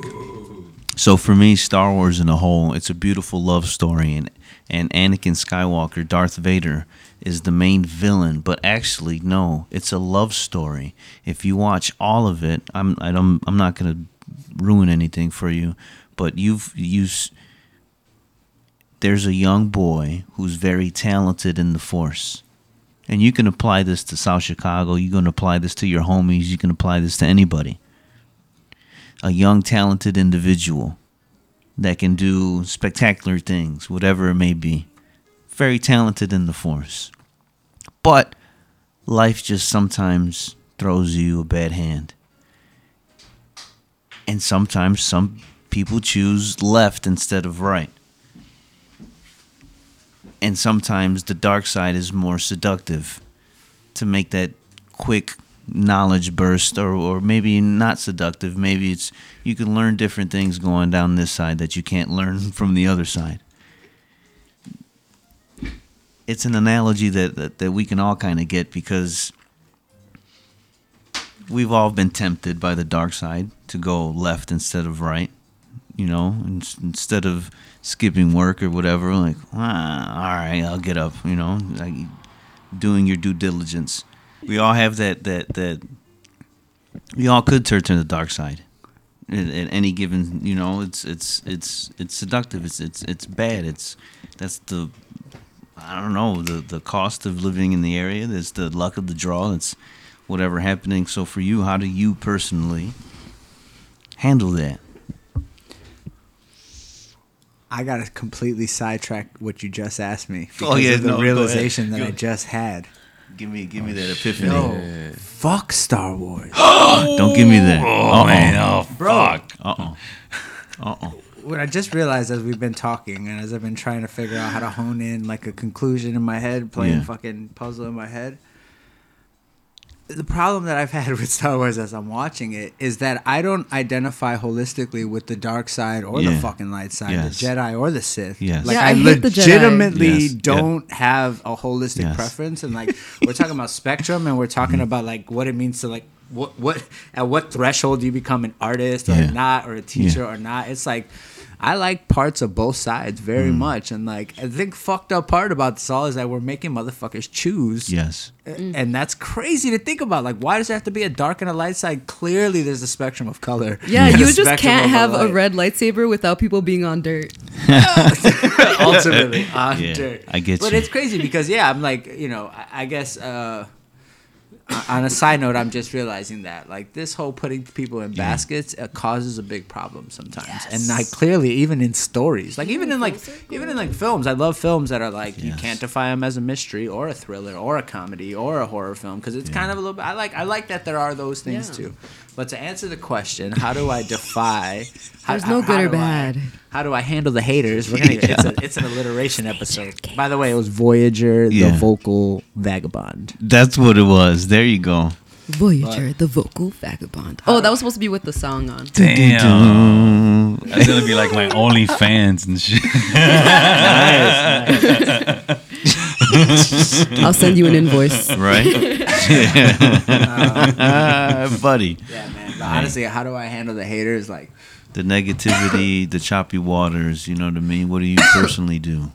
I'm used to choppy waters. It's what I do when the waters aren't choppy. Is what I'm like my next stage in my life. Mm. I'm I'm pretty good with handling turmoil and handling people telling me that like I can't do something. I am now at a point in my life where people are telling me that I can do anything, and that is beautiful. And I'm so mm. like I'm I'm humbled and I, I like love that, but I don't know how to handle it, and it like makes mm. me almost depressed because like I don't know how to handle.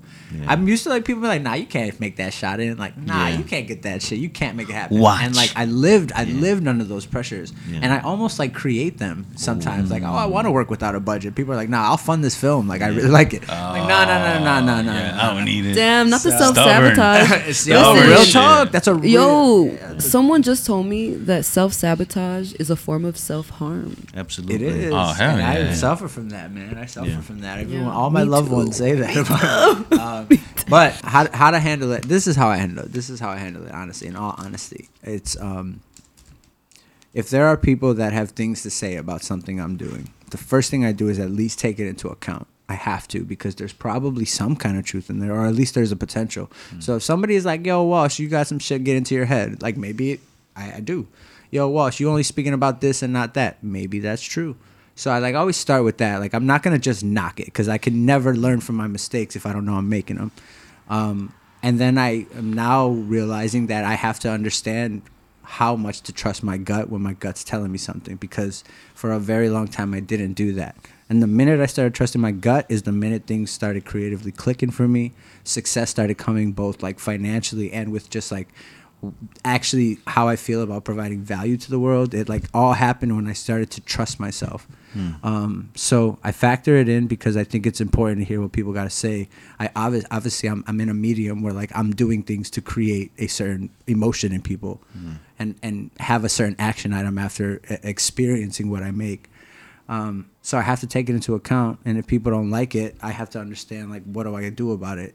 Do I think okay I can't please everyone, or do I think yo maybe something is slipping through the cracks? You know, I I, mm-hmm. I, I would hate to be a type of person where I'm so I'm so confident that like I, I don't I don't listen to people when they're trying to tell me something, especially when sometimes it comes from the heart and it's like good honest advice that can make me better. And at the same time, it's like motherfuckers always got something to say, so fuck them. And I use that for true. fuel. So it's like it's a there ain't no right answer. Yeah. I gotta gauge. I gotta gauge who's hating. It depends on who's hating. Okay, yeah. Hold on. I need to revise my answer. Go ahead, chime in. because you know when it comes to my identity that's that's different i feel more passionate about it you know but like i think the same i i still try to um, take other people's feedback or what they're showing me into account especially when it comes to like okay so then how should i talk about this with this person then? So that they understand or like you know i try to take different pathways makes mm-hmm. different strategies for navigating the conversation when it comes to identity you know?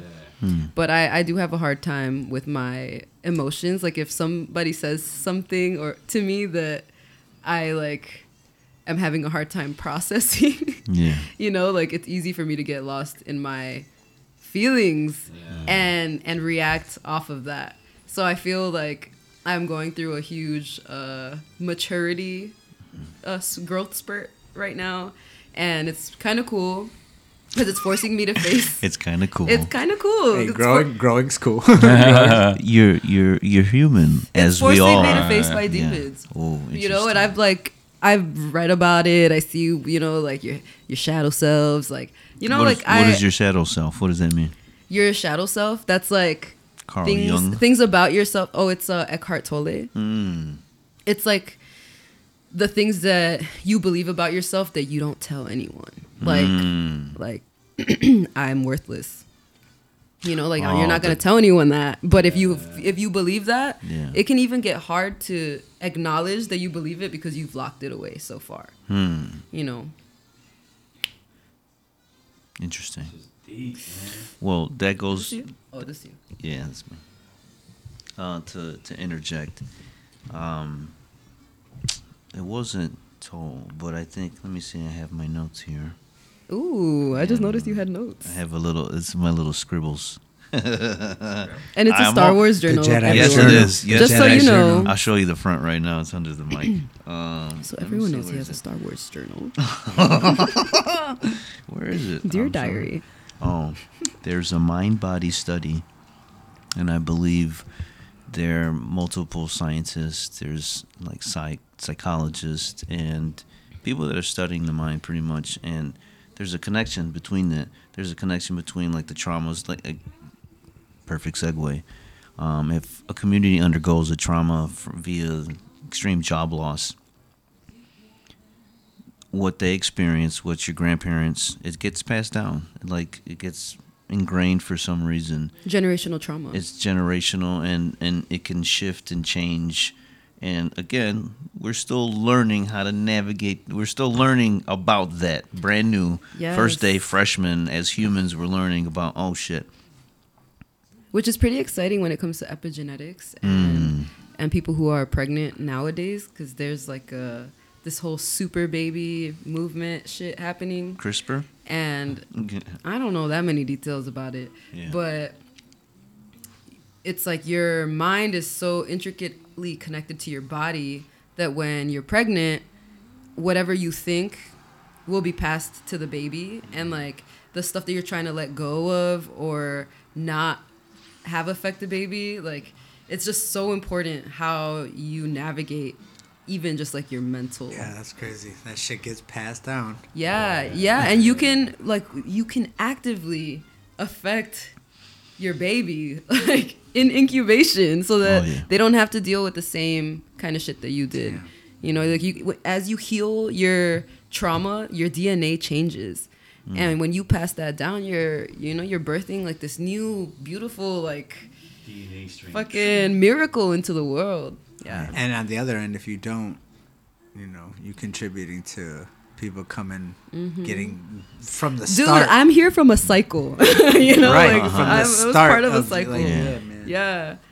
But even then, it's like there's there's just so much beauty in it because it's like even without trying, like the next generation just has a better chance. Sometimes I don't know. I'm, I don't want to speak for everybody, but Or they have different opportunities, or the times have changed. You know exactly. what I mean? It's, Yeah, like it's you're- interesting. Yeah, it's it's, it's you're very more inter- free in a way. with technology. You can communicate with so many people instantly. It's Mm-hmm. pretty And interesting. it's also very like uh, because a lot of our everybody's personal thoughts became so much uh, about media itself. People are in a way also realizing that a lot of these people go through different phases in life too.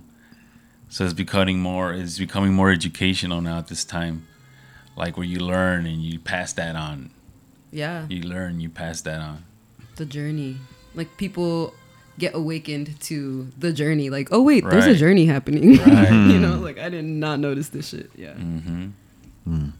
I like um, looking at your the, the documentary as um, you're shining a light on an area that not not only are you seeing the effects of the steel mill, but you're shining lights on, I believe, to chime back to that word, a crime against humanity. Like in our area, we've seen environmental issues. We've seen issues with the water. We've seen issues with the toxicity in the soil because of what they've done many, many years ago.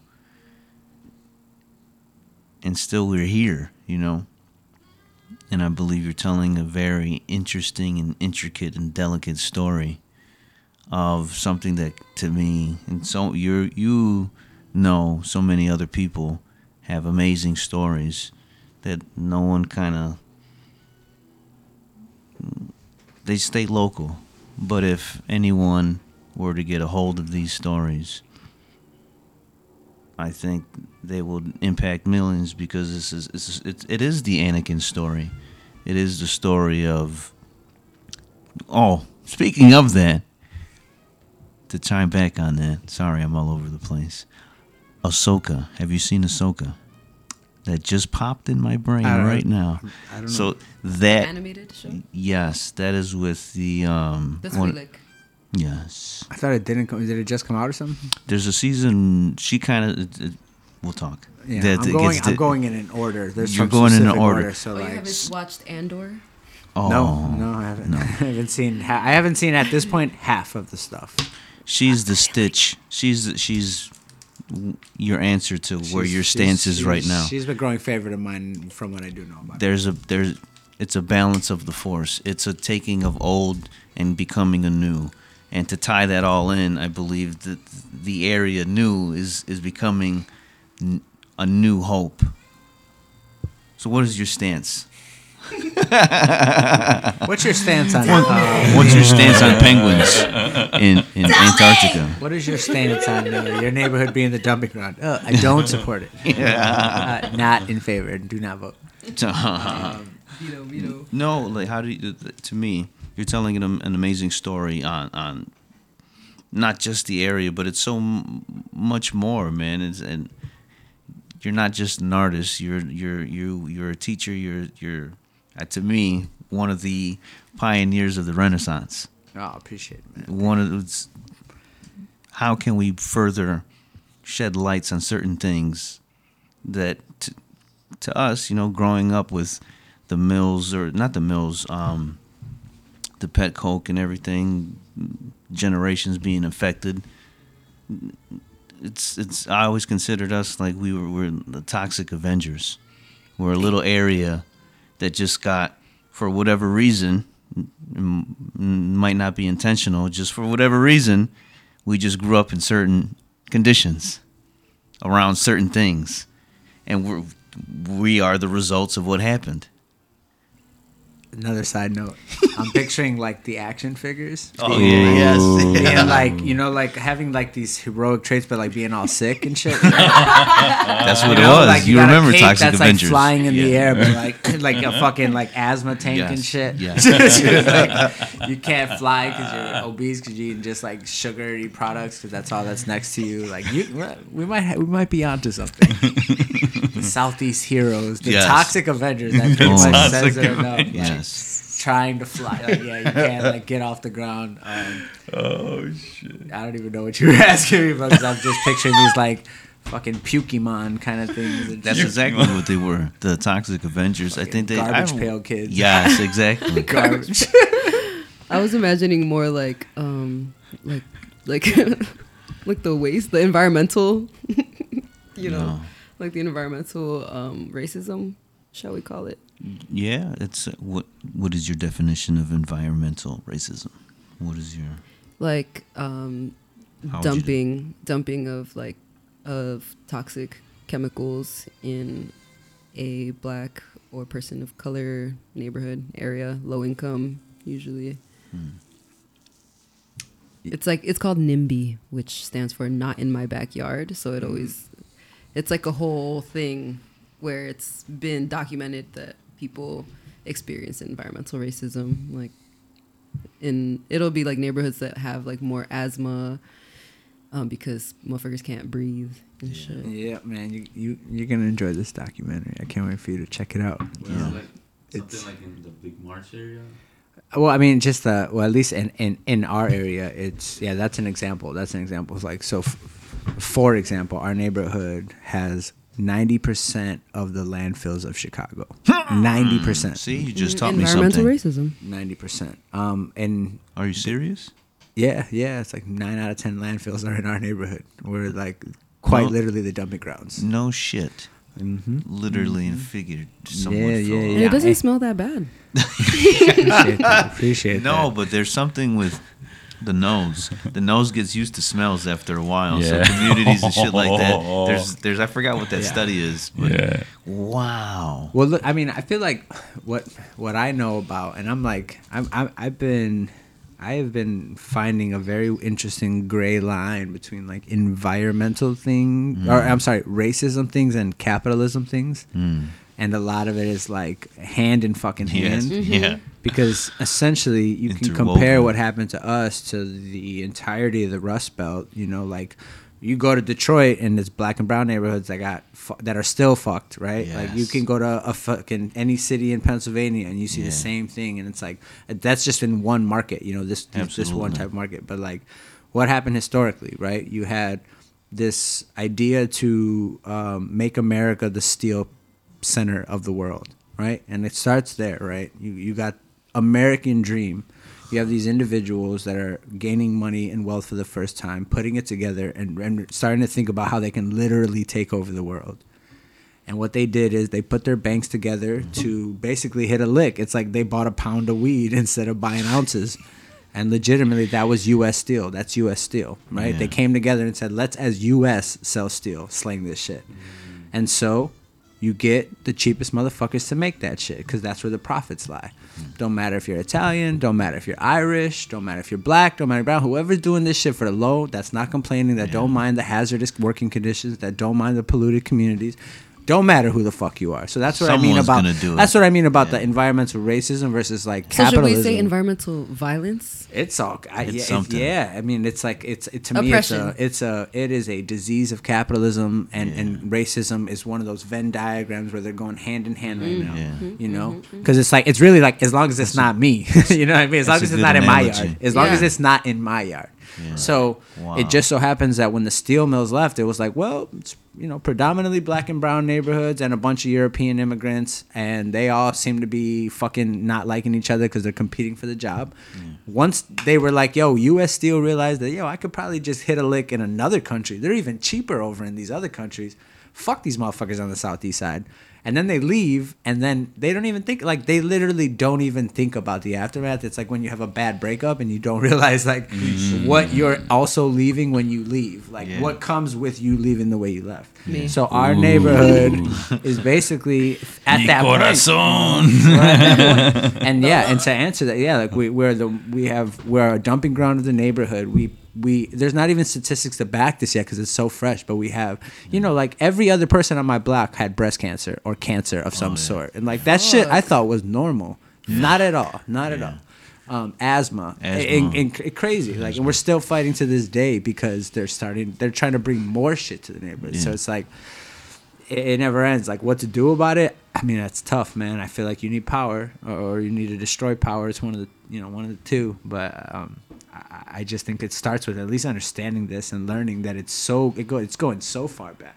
Yeah. And it never ends. Like the threads that connect the Vietnam War with the rise of gangs, with the fucking Nazis, with the fucking kings of Latin. It's all uh, like you know the of kings of Rome to the. Latin kings of 106th Street. It's like Yeah. they're all connected, man. It's all connected.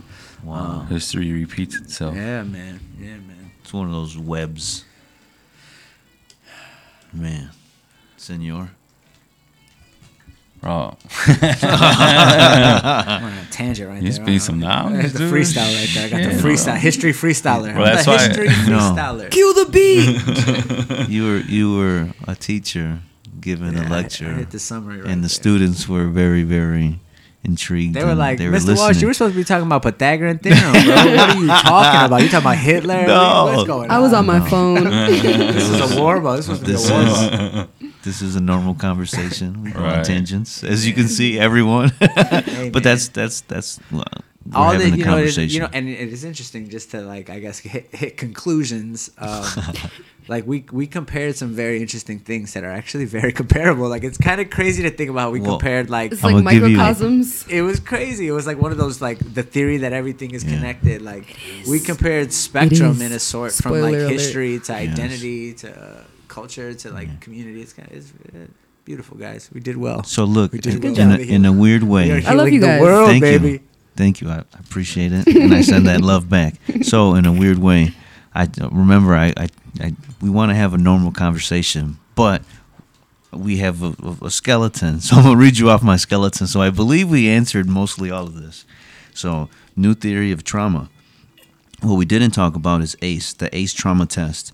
ACE trauma test, real quick, is I believe is the it's a t- rough it's a 10 point scale of depending on your upbringing depending on the traumas you've been through you you get a roughly a point scale and depending on how higher that point scale is the rougher shit you've been through they send like a pretty much like a spider, so you're more susceptible to this, that, this, this crime, and and and, and l- like low living health problems, health effects, because that ties into like the mind body study. So the ACE, we didn't talk about that, but everything else did. The mind body study, we got that. Let me see, the body keeps score, South Chicago. Oh. Um, we didn't talk about like well, we kind of did uh, the unhealed parents.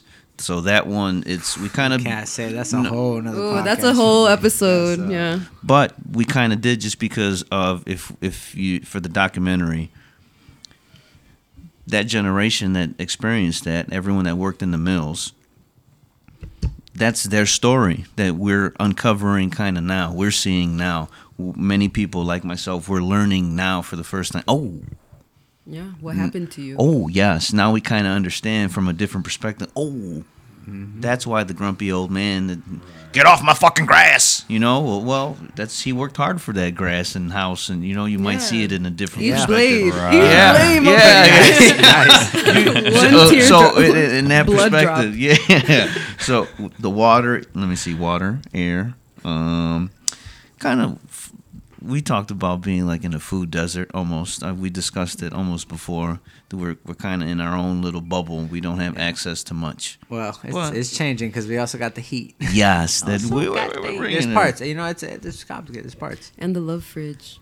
Oh, that's true. See, times are changing, and I'm, I'm good, it's, man. it's It's the good. Renaissance. That's why I feel like mm. we talked about the documentary. Obviously, we talked about Anakin, the Renaissance. Obviously Anakin. Yeah, obviously Hyde Park and its connections and the kind of like the living dis- differences, and the last one, A New Hope.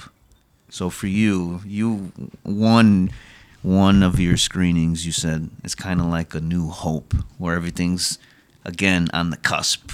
The Renaissance is here. So if, without further ado, if you have any questions, I would like to know what is a new hope for you around here, you in general, you for yourself as a human, you Steven, not even us, not even the documentary, you as a human. What is a new hope for you? Man, it's honestly this, man. This is cool. We're fucking. It's a, a nice eclectic group, uh, including a vagabond. A vagabond, vocal vagabonds. I like Um, that. That's me. Yeah. Nah, man. I don't know. New Hope. It's like uh, people not being afraid to explore the things that they want to explore, and I feel like that will lead to a lot of growth, and it would lead to a lot of expansion, and that's what we need right now. Like we need to grow and expand our mind to get us out of this little pickle we're in where we're at a spot where there's not a lot of opportunities in our community but there's a lot of potential and there's a lot of people that are ready to take on the hard work that is necessary to bring it about that change we want you know from from all of these different walks you know academics education teachers parents you know this yeah this young hungry group of kids um, there's a lot of ways in which we can grow we're pretty mindful of other areas that had similar stories to us that are just at different times. So we have the opportunity to learn from the mistakes of others. You know, I think that's important. Um, and we're already seeing that. You know, there's people investing in the neighborhood. There's outside attraction, both wanted and unwanted. Um, there's still a lot of things that we have to fight for that are still, um, you know, in the mix of, of, of either happening or not, from development, lack of development, the wrong kind of development. Um, but but there's so much hope because there's a lot of muscle. There's a lot of muscle in the neighborhood, and there's momentum, and there are things that are being talked about that aren't the negative for a change, and I think that's awesome. I'm, I love being a part of that. And, That's dope. And the different worlds are talking, and that's what I think mm-hmm. is also really important. You have the artists talking to the teachers, talking to the kids, even talking to the street kids and the gangs, and like it. You know, like you can't just ignore that shit. You cannot. And I and I think in our neighborhood we are doing what we can to at least understand it and like figure out ways to provide opportunities to get them out of it. I think that's really important. 'Cause especially as a teacher, when I was when I was teaching and I saw these kids that they they, they just shook off as lost in like a lost cause. The potential in them to be great was incredible because a lot of them were really leaders without direction. A big ass chunk of them, you know. Um, that's my grandfather's story. You know, he was a he was a leader of a gang. He should have been a CEO of a company Ooh. easily, easily, because he had the mindset. He knew how to run it. He just all he knew was that. You know, it was a, I put that, I put that in one of the songs in in the documentary. Is, is all that I know. It's all that I see. Like, what, what else do you expect me to be? You know, it's it's it, to me, that new hope is expecting something more. Wow. Imagination, dreaming. True that. Those are. Have you read The Body Keeps the Score? Yes, that's an amazing In like the first chapter where they, he talks about how, not. which that guy is under fire right now. Uh-oh. The author. Is he?